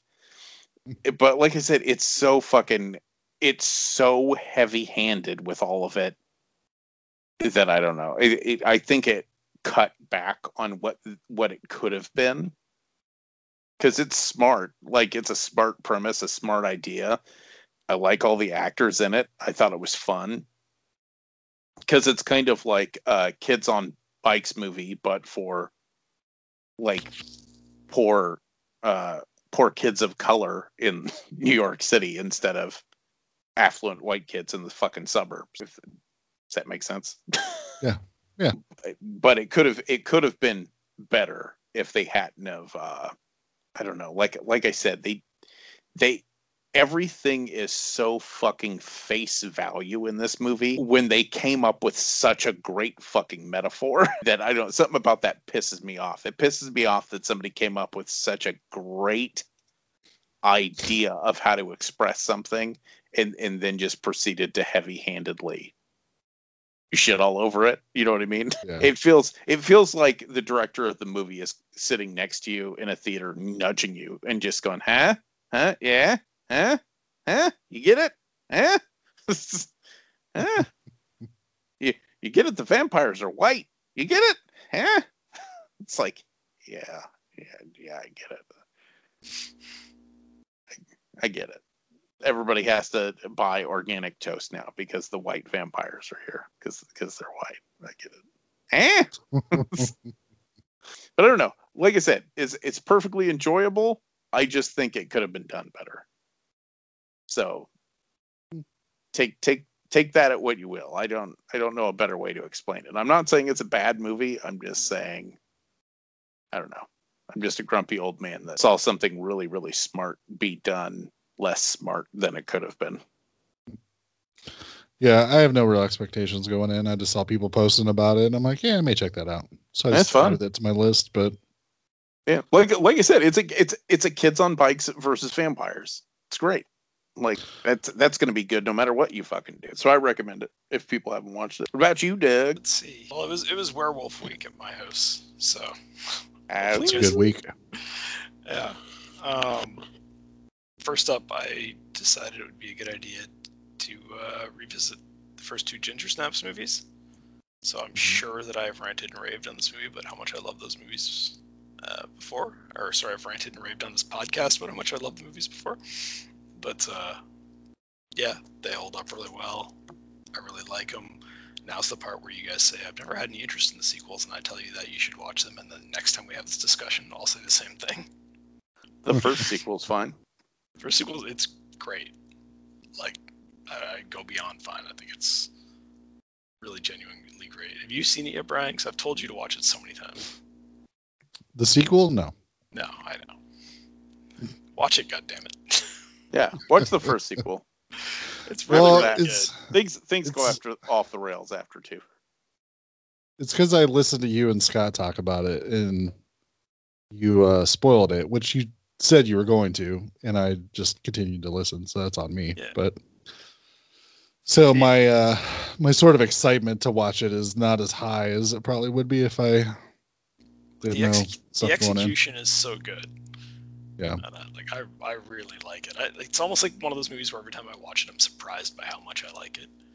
Um, so, anyways, people can go back and find out the other times I've watched that movie since we started recording a podcast and hear all hear me like talk about how much I love it. But uh, yeah, and I like I'll, I will probably get around to three soon. I my opinion on three is that it's good. It just it's a standalone thing and probably Three's three's the time travel one, right? it's not time travel it's just set in the past and for some reason the characters happen to look just like the characters from the other movies Yeah, unacceptable. Uh, yeah it, but as a standalone movie it's i think good.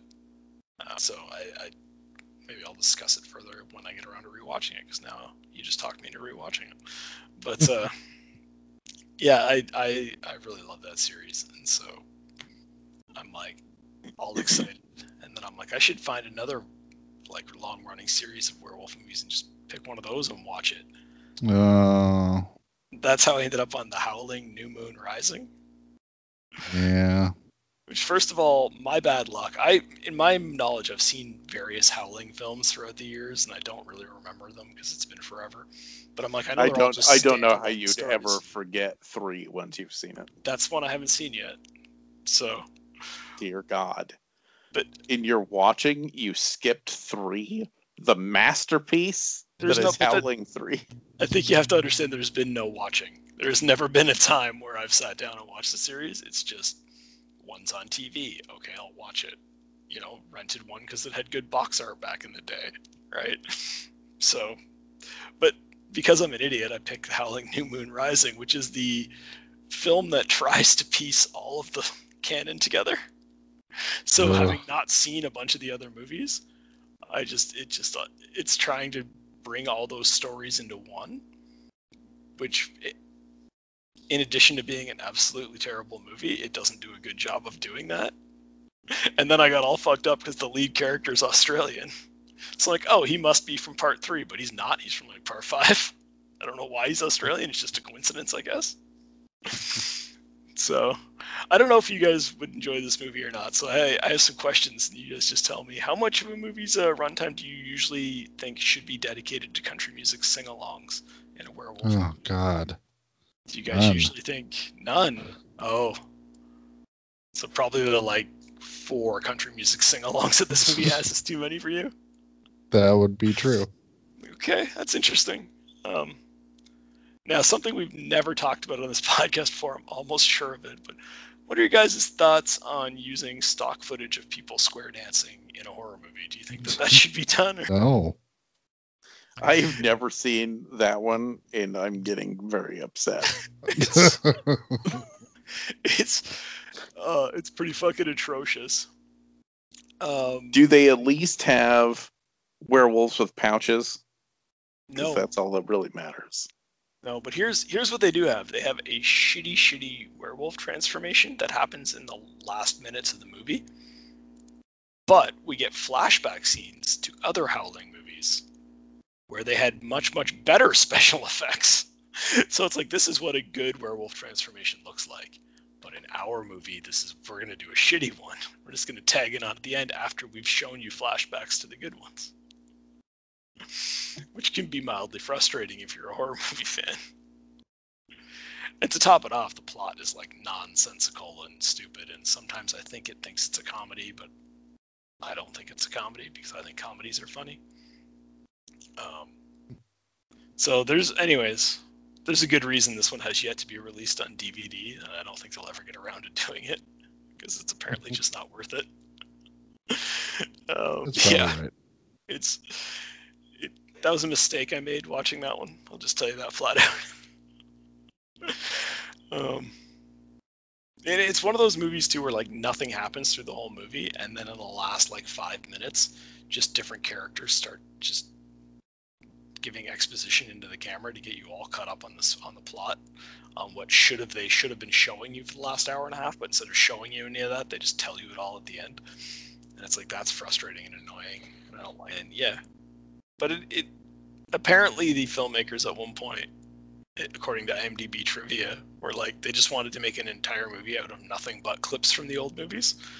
And like the producers were like, no, you, you can't do that. You have to have some new stuff. So that's where they wrote in all this other stuff just to basically incorporate those clips that they somehow had legally accessed. I don't. So is this like the uh, Puppet Master Legacy, the Howling movies? Yeah, that's the impression I get, but I managed to avoid Puppet Master Legacy so far, so we'll see. Probably a good idea. Yeah, I, it's it's not good, and don't waste your time. on it. I don't even like. I, I won't even tell people how to find it, so that because since it hasn't been released on DVD yet, most people probably don't have a copy at home. Oh. It's a. I watched it through a legitimate streaming service, which is funny, but um, yeah, Like, well, we can't afford like the first couple Howling movies, but if we put this one out as sort of all that shit in it, Yeah, I think that was the logic.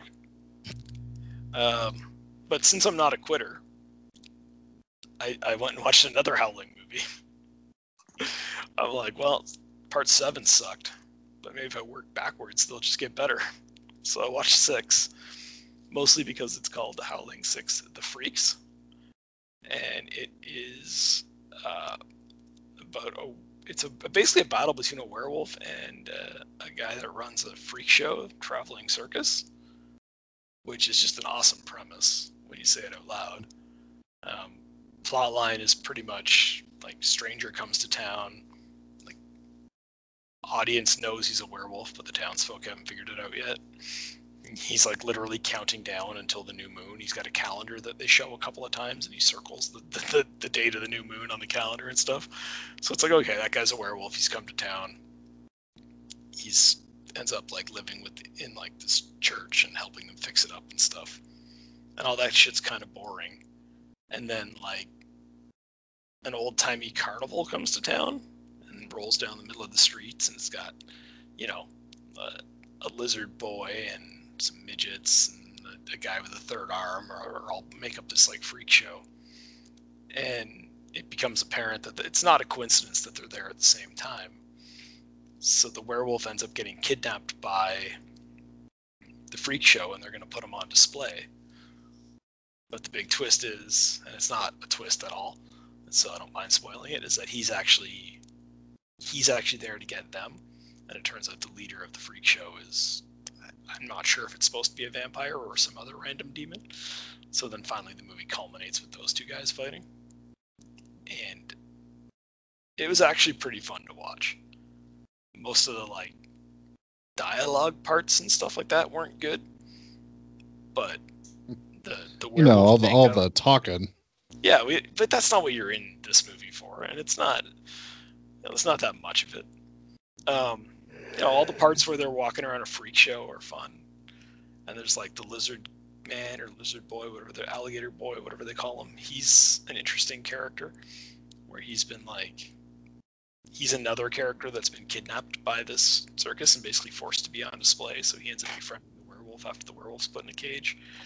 Um, and I liked that storyline kind of the I'm not a huge fan of the the werewolf look that they choose. It's not not poorly executed. It's just not my favorite design where like the face doesn't look wolfy enough to me. but uh, the transformation scene is actually really good for like like 90s direct to video um, stuff. It, I can't believe how good it looks, and you know that's important in a werewolf movie.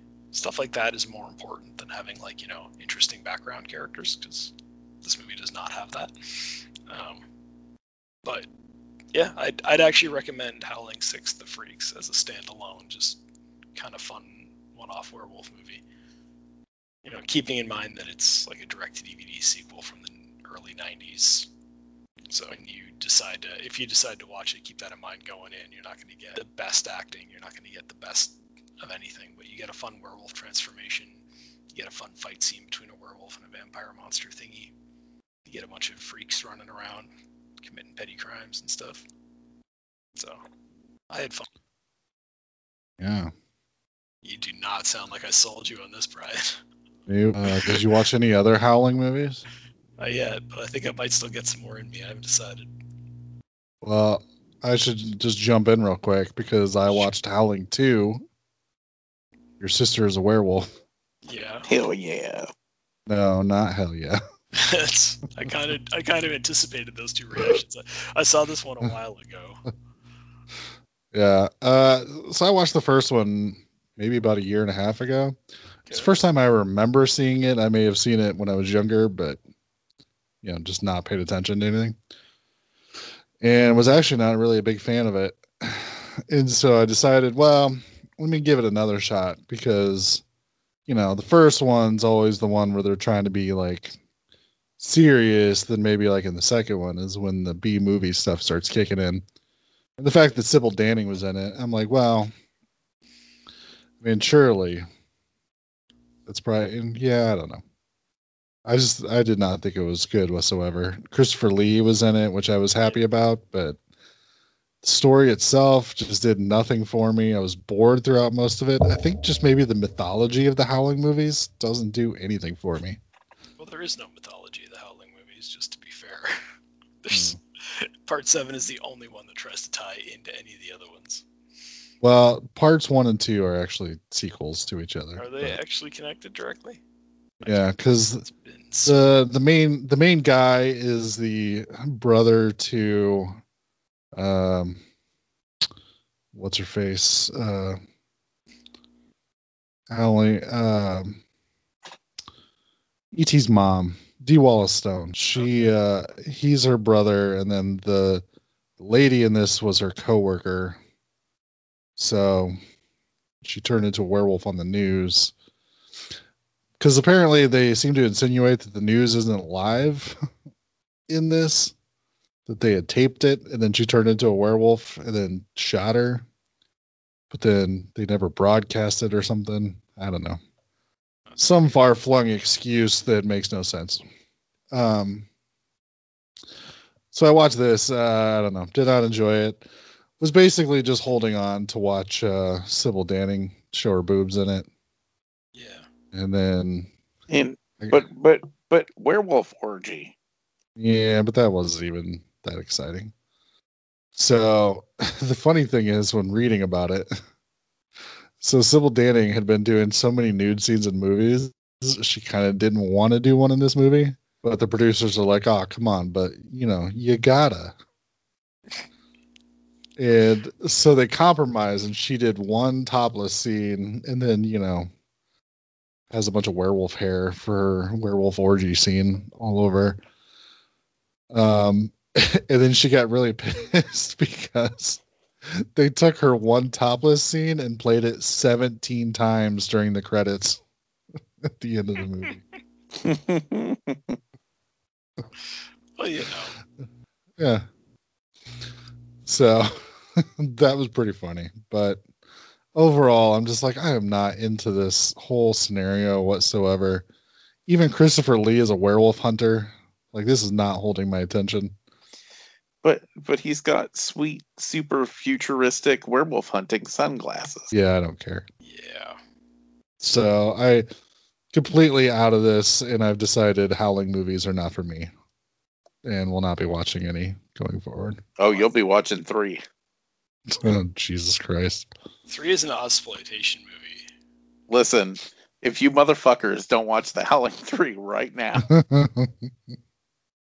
I the the idea that there are horror fans that have not seen The Howling Three. I don't even give a shit about seeing the first two. You don't need to see those. You just need to see Howling Three. yeah, I don't know if it's just like the weird cult aspect to the first two, where you know, I don't know, somebody's trying to summon something or something, whatever. In the first one, I kind of liked that element of like the werewolves living in a pack, and Yeah. isn't there? I'm trying to remember. It's been a while since I saw it, but isn't there like a plot line where some of them are like more enjoying the idea of being a werewolf than others? Yeah, I think so, but I don't remember. Well, it's basically like the town are all werewolves. Yeah. See, I don't know. The, these two movies did nothing for me. The first one and the second one. But then I think of something like Dog Soldiers, and I'm like, that is like a fun werewolf movie that I really enjoy. Yeah, So I'm not don't as know. big of a fan of dog soldiers as everyone else. that's I mean, it's you don't like good stuff. Well, no, it's not. It's not bad or anything. I'm just not super into it. uh, I love Dog Soldiers. I should rewatch that Yeah. if I'm going to continue down this werewolf train. Even like uh the fuck's the movie Late Phases? Yeah, that Um, was a good movie. I feel like that one I really enjoy too. But Oh, what's that? What's that actor's name in that? He's really good. Oh, I don't know, it's the one you're in love with. Nick Yeah. something or another. he's, he's really good at it though. You ever see Late Phases, Noah? Sounds familiar. uh guy puts his blind dad into a uh, retirement village and turns out there's a werewolf s- stalking people in this nick Damici. Yeah, yeah Still sounds familiar, but it's been a long time since I've seen it. If I've seen it, yeah it's like it's not that old, right? It's like uh 2014 yeah, that's what I was. I was oh, guess something. then probably then probably not. yeah it's pretty good i think you would like it i think there's a couple shots of the werewolf that don't look very good but i think the story's pretty good Or Bad Yeah. Moon. You guys seen Bad Moon? yeah bad moon's awesome Yeah, we covered Bad Moon on the podcast, didn't we? on the yeah on the old podcast Oh, the old podcast. Okay. Yeah What's the uh oh what's the one that was a adaptation of Little Red Riding Hood? It's got a weird name. you have to be more specific they've done that a lot Uh, Yeah, but it's got a longer name. It's like I know the one you're thinking of. Came out in like 1984. I know that about it, but I don't remember the name. Yeah, it has a fucking fantastic transformation scene. What the Has- fuck yeah, is- isn't that the one where the wolf kind of comes out the mouth of the person or whatever? Yeah, Am I thinking of the right movie? Yeah. what's the name of it? No, no, no, no, nah. trying to find it. Nah. God damn it, because it's French, right? Am I crazy? You're crazy. It can also be French, though. Those aren't mutually exclusive things. I don't know. Well, while Noah's looking that up, did you watch anything else, Doug? Oh, the the Company of Wolves. I have not seen that one. Yeah. I think I fell asleep watching it once and decided not to watch the rest of it, so. So I'd already made it through the transformation scene, and it, it's been implied to me that that's kind of all it had to offer. So. That's that's quite possibly true, but that transformation scene's fucking phenomenal. Yeah, not not taking anything away from that. Just once you've seen it, you've seen I it. forgot T- Tina Louise was in late phases. We're just we're really jumping around at this point. Did you watch any more werewolf movies? Uh, not yet. No, I did happen to catch the Buffy episode phases where we we get the big story about Oz being a werewolf. Mm, Uh, that fell into my rewatch coincidentally. Um, nice. Like partway into season three on that show now. Got all depressed because it's there's the Slayer Fest episode and they're like Slayer Fest '98. I'm like '98. Fuck, I'm old. how do how how do we feel about the werewolves in Buffy? Because I Uh, remember like the first episode, it's like a standard cool. werewolf, Yeah, and then from there on out, it just it's like a monkey suit. Yeah. I, I don't love it. Um, actually, ironically, the face of the werewolf on Buffy is not that different from the face of the werewolf in Howling Six. So I already said I don't really like that look. It's not my favorite look. Um, But I have, if you go back and listen to like the old commentary tracks, they basically say like the idea of having an actual proper werewolf suit that you could have somebody acting in and have him moving around and you know fighting a vampire slayer in on a TV budget is just not realistic. So they basically Yeah. just fell to this other suit, which everyone kind of agreed didn't look as good but served the purpose better. Yeah, that's they- that's kind of what I figured, but Yeah. it's kind of a bummer. And on- once they made the Werewolves, switch, not they decided to stay with it. What? So they're werewolves, not swearwolves. Fair enough. I watched that season two finale of Buffy, that's that holds up Ugh. better I expected it to. That's really sad. Did you want to kill yourself afterwards? It's you get pretty close. It's like, god damn, like couldn't she have like if they just if they didn't want you to cry, they would have had her stab him and then his soul comes back. But they decided to go the other way with it. So our main character liter- literally has to stab the person she loves in order to save the world, and our main character is a 17 year old girl. it's like, oh, Yep. can we go back and watch the Fishman episode again? That was a fun episode. Got the Joss Whedon and your bullshit. I find uh, season three is more lighthearted. I feel like the, the the first episode is kind of the recovery episode, um, and then after that, it's sort of immediately zombies are attacking the house because Buffy's mom hung up on like a weird mask and stuff like that starts happening. So you're like, okay, we're back to just having a little bit of fun here with this concept. Yeah, season three is fun, but then feel like you do get the added message later that yeah, sometimes fun is not what's best for you. How do you get that message in season three? You get that message in season two.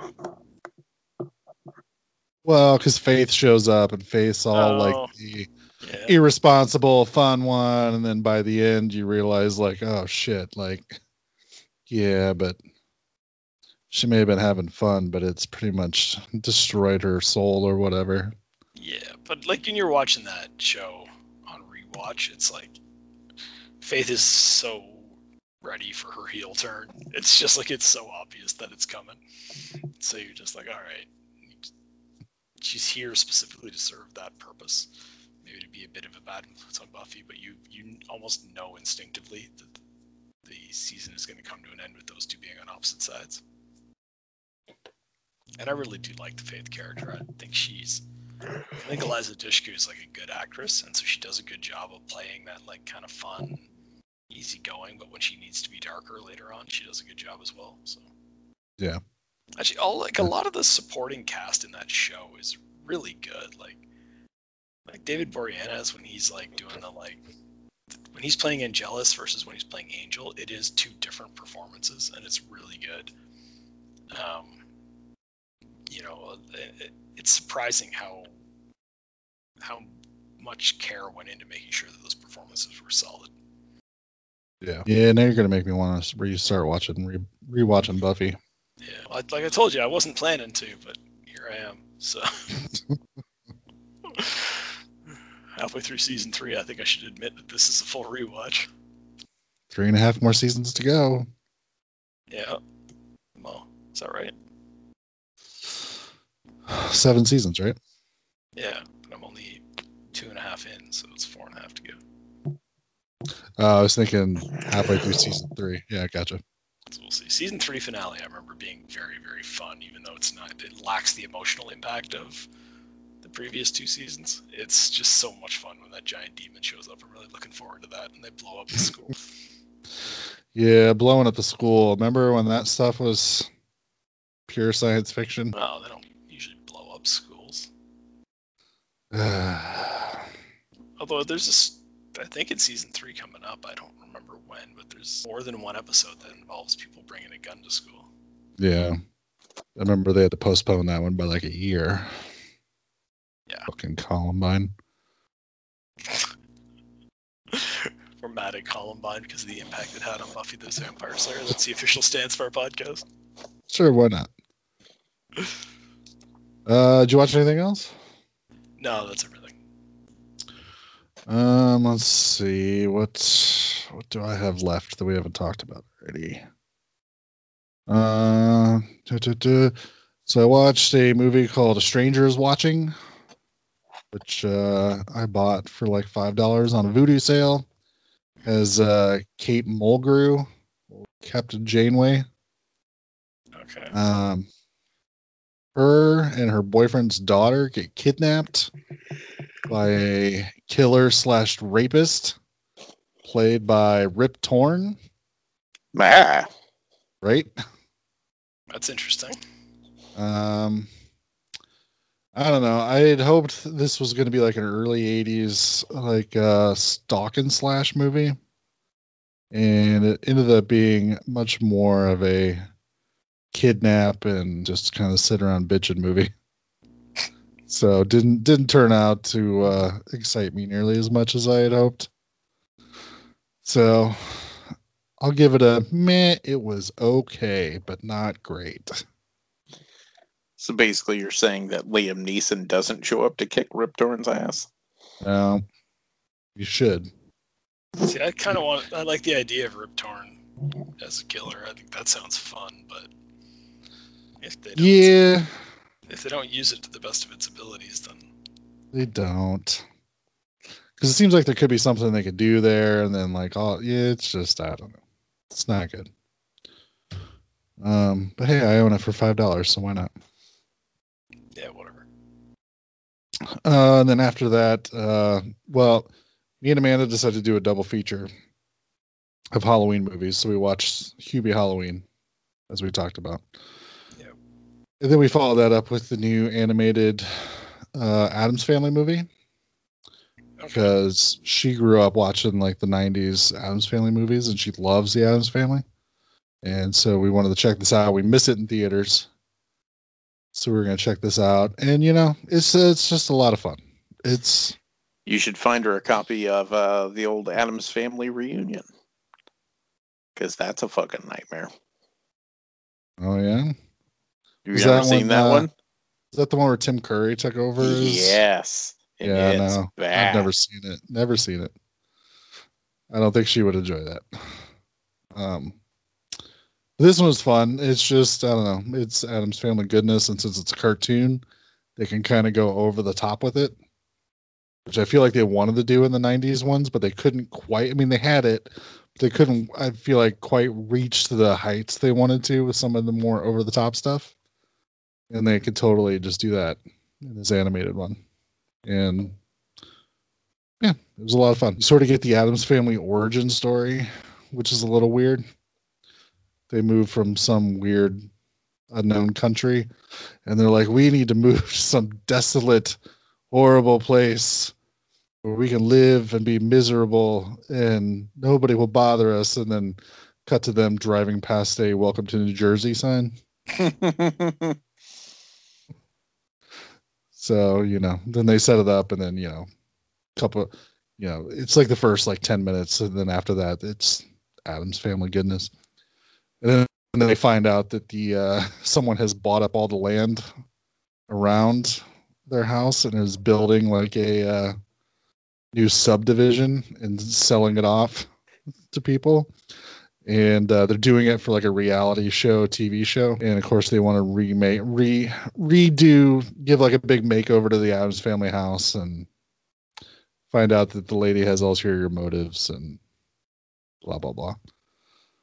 Coincide with pugsley has to go through uh whatever some ritual that all addams men have to do with like a saber or something so all of the Addams family relatives are coming to town, which also panics the uh, reality show people that all these freaky people are going to be hanging out in the town while they're trying to shoot this reality show.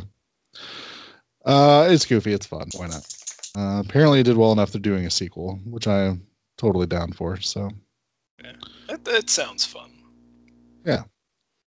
If anything else, Snoop Dogg does the voice of Cousin It. All right. but they do like weird modulating stuff to it but it's just it's weird knowing that it's snoop dogg so um so after the hubie halloween and the addams family i decided you know i need something super light and just fun and something that's going to make you feel good and feel happy about life and humanity So I rewatched Requiem for a Dream. Uh, no, we watched a documentary series called Jeffrey Epstein, Filthy Rich. Oh no! Oh God. you probably should have Uh. just watched Requiem for a Dream. uh, so I mean, I don't really know much about Jeffrey Epstein. Didn't really even know he existed until he got arrested. Okay. And but I don't I didn't know like the full like okay what's what's sort of the the story that's going on you know you sort of pick up pieces and stuff that obviously he's a very bad person and The fact that- pretty much every rich and powerful person ever hung out with him at some point, and that pretty much everybody knew that he liked to fuck kids. yeah yeah Yeah. so I mean you kind of pick that stuff up and you're like okay well what what like what is what's this whole thing like I want to be informed. So of course you go to Netflix and they have a Netflix original four part limited series about it. So you watch it. Um so yes so this is a series that pretty much follows a lot of his uh survivors is is what they refer to him to them as and basically just hear stories about how he would lure underage girls in to quote unquote give him massages and then basically talk them into having sex with them. and yeah it's great makes you feel happy about life and just good about everything um take a strong controversial stance uh jeffrey epstein's a bad person Whoa. Whoa. i know i know I know. Allegedly. allegedly yeah what a piece of human garbage Which it's not Um, even alleged. Like he was actually convicted of stuff. So just because he was rich Oh. enough that he didn't actually have to serve much time. But Oh yeah, they go over all of that. They do a pretty thorough thorough timeline of of everything. And uh yeah. Like it's disgusting the amount of people that just let him get off scot free because he had billions upon billions of dollars. So yeah, which do they get into where his money came from? Because there's lots of questions about that. Like, did he ever actually have like a legit business, or was he only making money by human trafficking? Because Um, well, his early money came from like investment stuff. They go over a lot of that. They have a guy who basically is the one who helped him kind of get into the investment stuff. And he is basically like, yeah, I I feel guilty just about every day of my life that I'm the one that helped him become super rich and basically be able to get away with everything he got away with. There's one thing in my life I could change, it would be you know, yeah, not not helping him get rich. So it's- yeah. I mean, what are you gonna do? I was just Yeah. just trying to help a guy make a little money. yeah, Didn't So they talk a like lot. bad thing to do. a lot of stuff like that, and then yeah, they talk to, like I said, a lot of the survivors and people who worked really close with him for years who didn't even realize that, you know, she's this one girl's like I was like 16, I had no fucking clue how the world worked, and he basically like lured me into this whole weird scenario. So yeah, so it was just interested to hear, just interesting to hear from people who were affected by him how much of a piece of shit he was, so that it wasn't like, you know, oh well, allegedly, like all these people are like, no, all this is exactly what happened, and it Yeah. fucking terrible. So. Oh. So I, I don't know. It's one of those things that I just I kind of wanted to know more about more about the situation, just so I knew kind of what was happening. And it's fucking terrible and make you feel disgusting. But at least I kind of understand like what the fuck they're talking about and what was going on and is still going on since his girlfriend's also now in jail waiting to be uh, tried or indicted or whatever terminology they use. But- yeah. Yeah. So it's fucked up. Like when he was finally caught, caught, uh, they basically the judge was considering giving him a hundred million dollar bond, and he was so rich that I mean, his lawyer basically had that all like in a suitcase ready at the trial to like hand it over. And luckily, they were, they talked the judge into not uh, not giving him bail because when the police raided his house, they not only found you know horrible shit, but also found like fake passports and shit. So he had his contingency plans like all set up that if he ever got caught, he could easily skip the country. Well, sure. I mean, he was a terrible person, but he wasn't unorganized. He was just going to have a plan. Yeah. Yeah, they talk a lot about him in school and stuff, and he was he had like a genius intellect, but it's just horrible that it was wasted on such human garbage. Yeah. So yeah, four part limited series on Netflix. Just you know, know what you're getting into and uh, how horrible you're going to feel afterwards. Here's a brief glimpse of some of the truly fine pictures we've scheduled in the near future.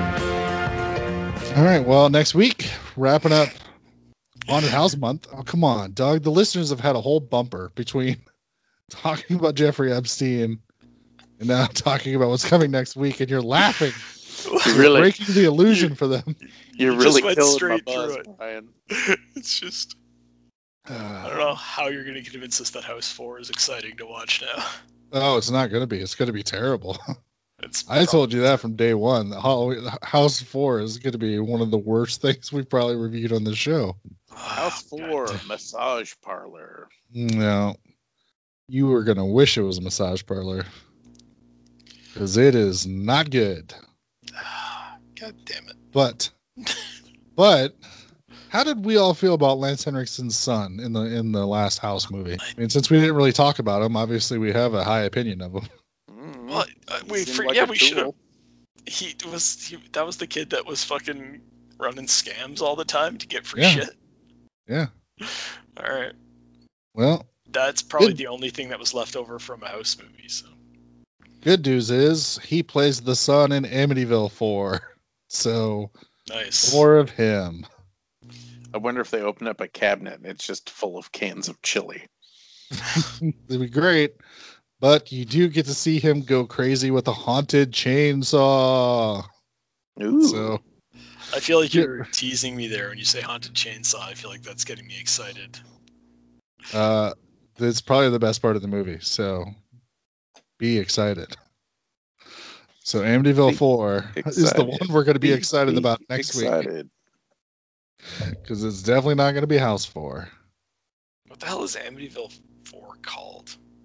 Uh Amityville 4 The Evil Escapes, I believe. Uh it has Patty Duke and is about a haunted lamp. Oh, God damn it. Oh, that's okay. I remember the haunted lamp. Yep. We have to do that one. There's so many other Amityville. hey, we're going in order.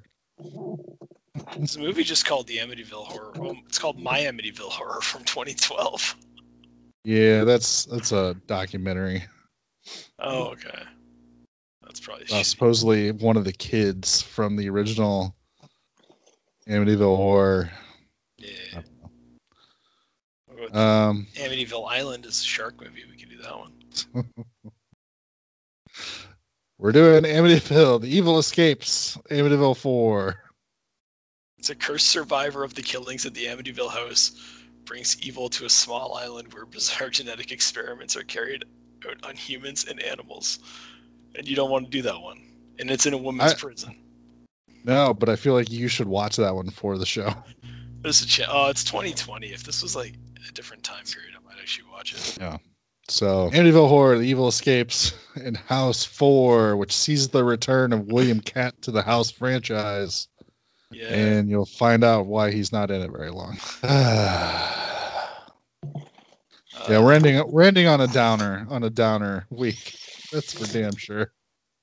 I was getting ready to say you, you had to throw out Epstein. Just sucks the air out of the room. Yeah, but so does the discussion of the movies we're going to be doing next week. So. I don't know. Maybe you guys will love it and it'll end up being like the best week ever. But I'm just saying, I bought because I bought House Four from the VHS Preservation Society, which takes v- stuff that's only available on VHS and sells them on DVD. I'm sure it's 100% legal. Um, but hey, if they're not gonna if they're not gonna let me have a House Four DVD so that I can finally watch it, um, I got to get it where I can get it, and I bought it, so I'm like, I can finally watch House Four. Yeah, that's may have been a mistake, but here we are. Technically, this will be Doug's fault because Doug started the uh, the month of haunted house movies. I didn't put them on the list. Doesn't matter. You picked up. As long as everybody Uh, remembers the most important thing for next week, and that is watch Howling 3. Maybe. I'm There- giving you a firm maybe. Listen, they're not wolves. marsupials. They're they're thylacines. They're marsupials. Do we have to watch this Amityville: The Evil Escapes? Yes. What about Amityville: A New Generation? Watch that instead? Nope, that's Nope. part five. Amityville: It's About Time. That one's gonna have a killer That's- clock in it, isn't it? that's So part I don't six. think I don't think I need to go there. Amityville Part- vibrator. It's about a vibrator. You can all watch that on your own time. Uh, speaking of stuff on the list, we sh- I should mention our our good friend Julie, who does our awesome voiceovers at the beginning. Uh, she took a little hiatus from her show just because you know 2020 is such an awesome fucking year. But it's back, so head over to 19 Nocturne Boulevard, Google it, and go over and check out all of her awesome audio stuff because she does some fun stuff, and she's always super nice to do our intro bullshit. You know, when I send her when I send her a list of stuff we're planning on doing, and she's like, "Oh, okay," and then comes up with weird ass bits for our uh, our bullshit. So go over and show her some love too. She's the best part of the show. that is true. That's Definitely the most debate. professional. Oh, most professional, most entertaining. She usually gets the names of the movies right. We have trouble with that sometimes. Yeah, pretty much as soon as that voice message thing is over, the sh- the show's automatically downhill from there. In I all bet she- honesty, I bet she's seen Howling 3. She probably has. Is Howling three even available anywhere? It's available in a lot of spots, actually. Yeah, I was getting ready to say, I'm assuming it's available everywhere. They probably, it's like AOL in the 90s. They just throw copies of it at people. like it's up on Howling Three is at least up on like Popcornflix and the Shout Factory streaming service, and probably. T- Well, it looks like down here it's on Amazon Prime. So oh, I haven't even checked Prime for it yet. So these are just places I stumbled across it while looking for other werewolf movies. just to get Noah off my back, I will Oh, try to watch Howling three. oh my God, it's majestic. I just, I just would like to remind you guys that it's not a good movie. Like, Oh, see now watch- it's starting to qualify it after trying to convince us to watch it. no, I'm saying, listen, it's a must-see movie about where marsupials. Maybe It's we should just just not- be putting just this not- on the list at some point. Maybe it needs to be. Do we have uh, any other killer marsupial movies we could team it up with? Kangaroo Jack. Just, how many people does Kangaroo Jack kill? I haven't seen that. Please remember to replace the speaker on the post when you leave the theater.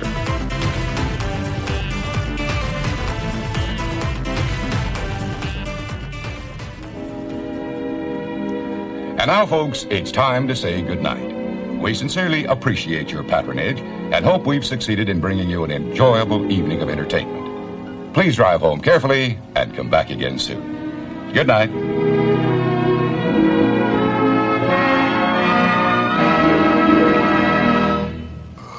I just learned something horrible.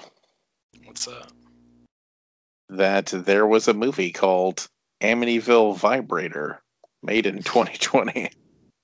Yes, I, I knew that. The There's cover so art's pretty good. Movies.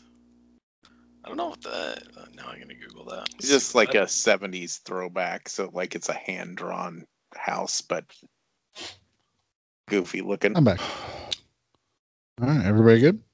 Yep, just trying to get the box art for Amityville Vibrator up.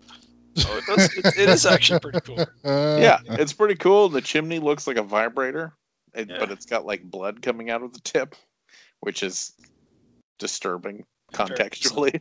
Yeah, but there's blood coming out of the eye windows as well. So I like the tagline, for God's sake, get off.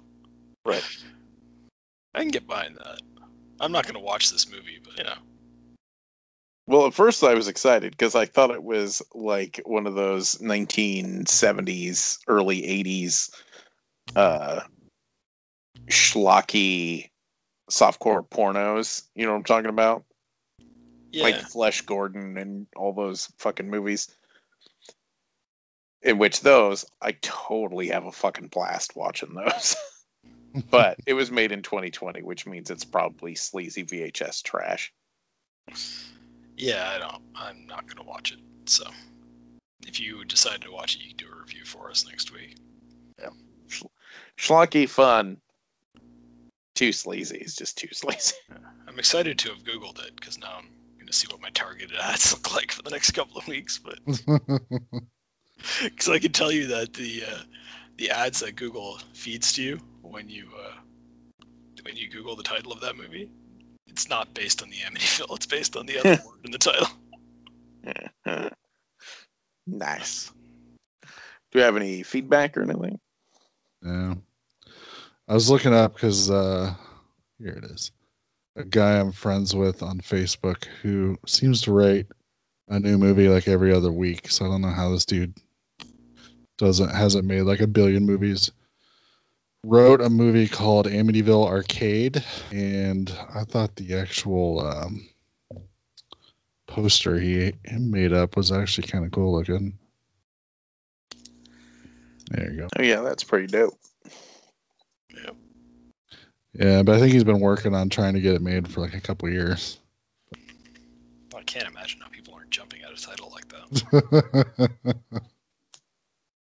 yeah, when most of the Amityville catalog is so so fresh.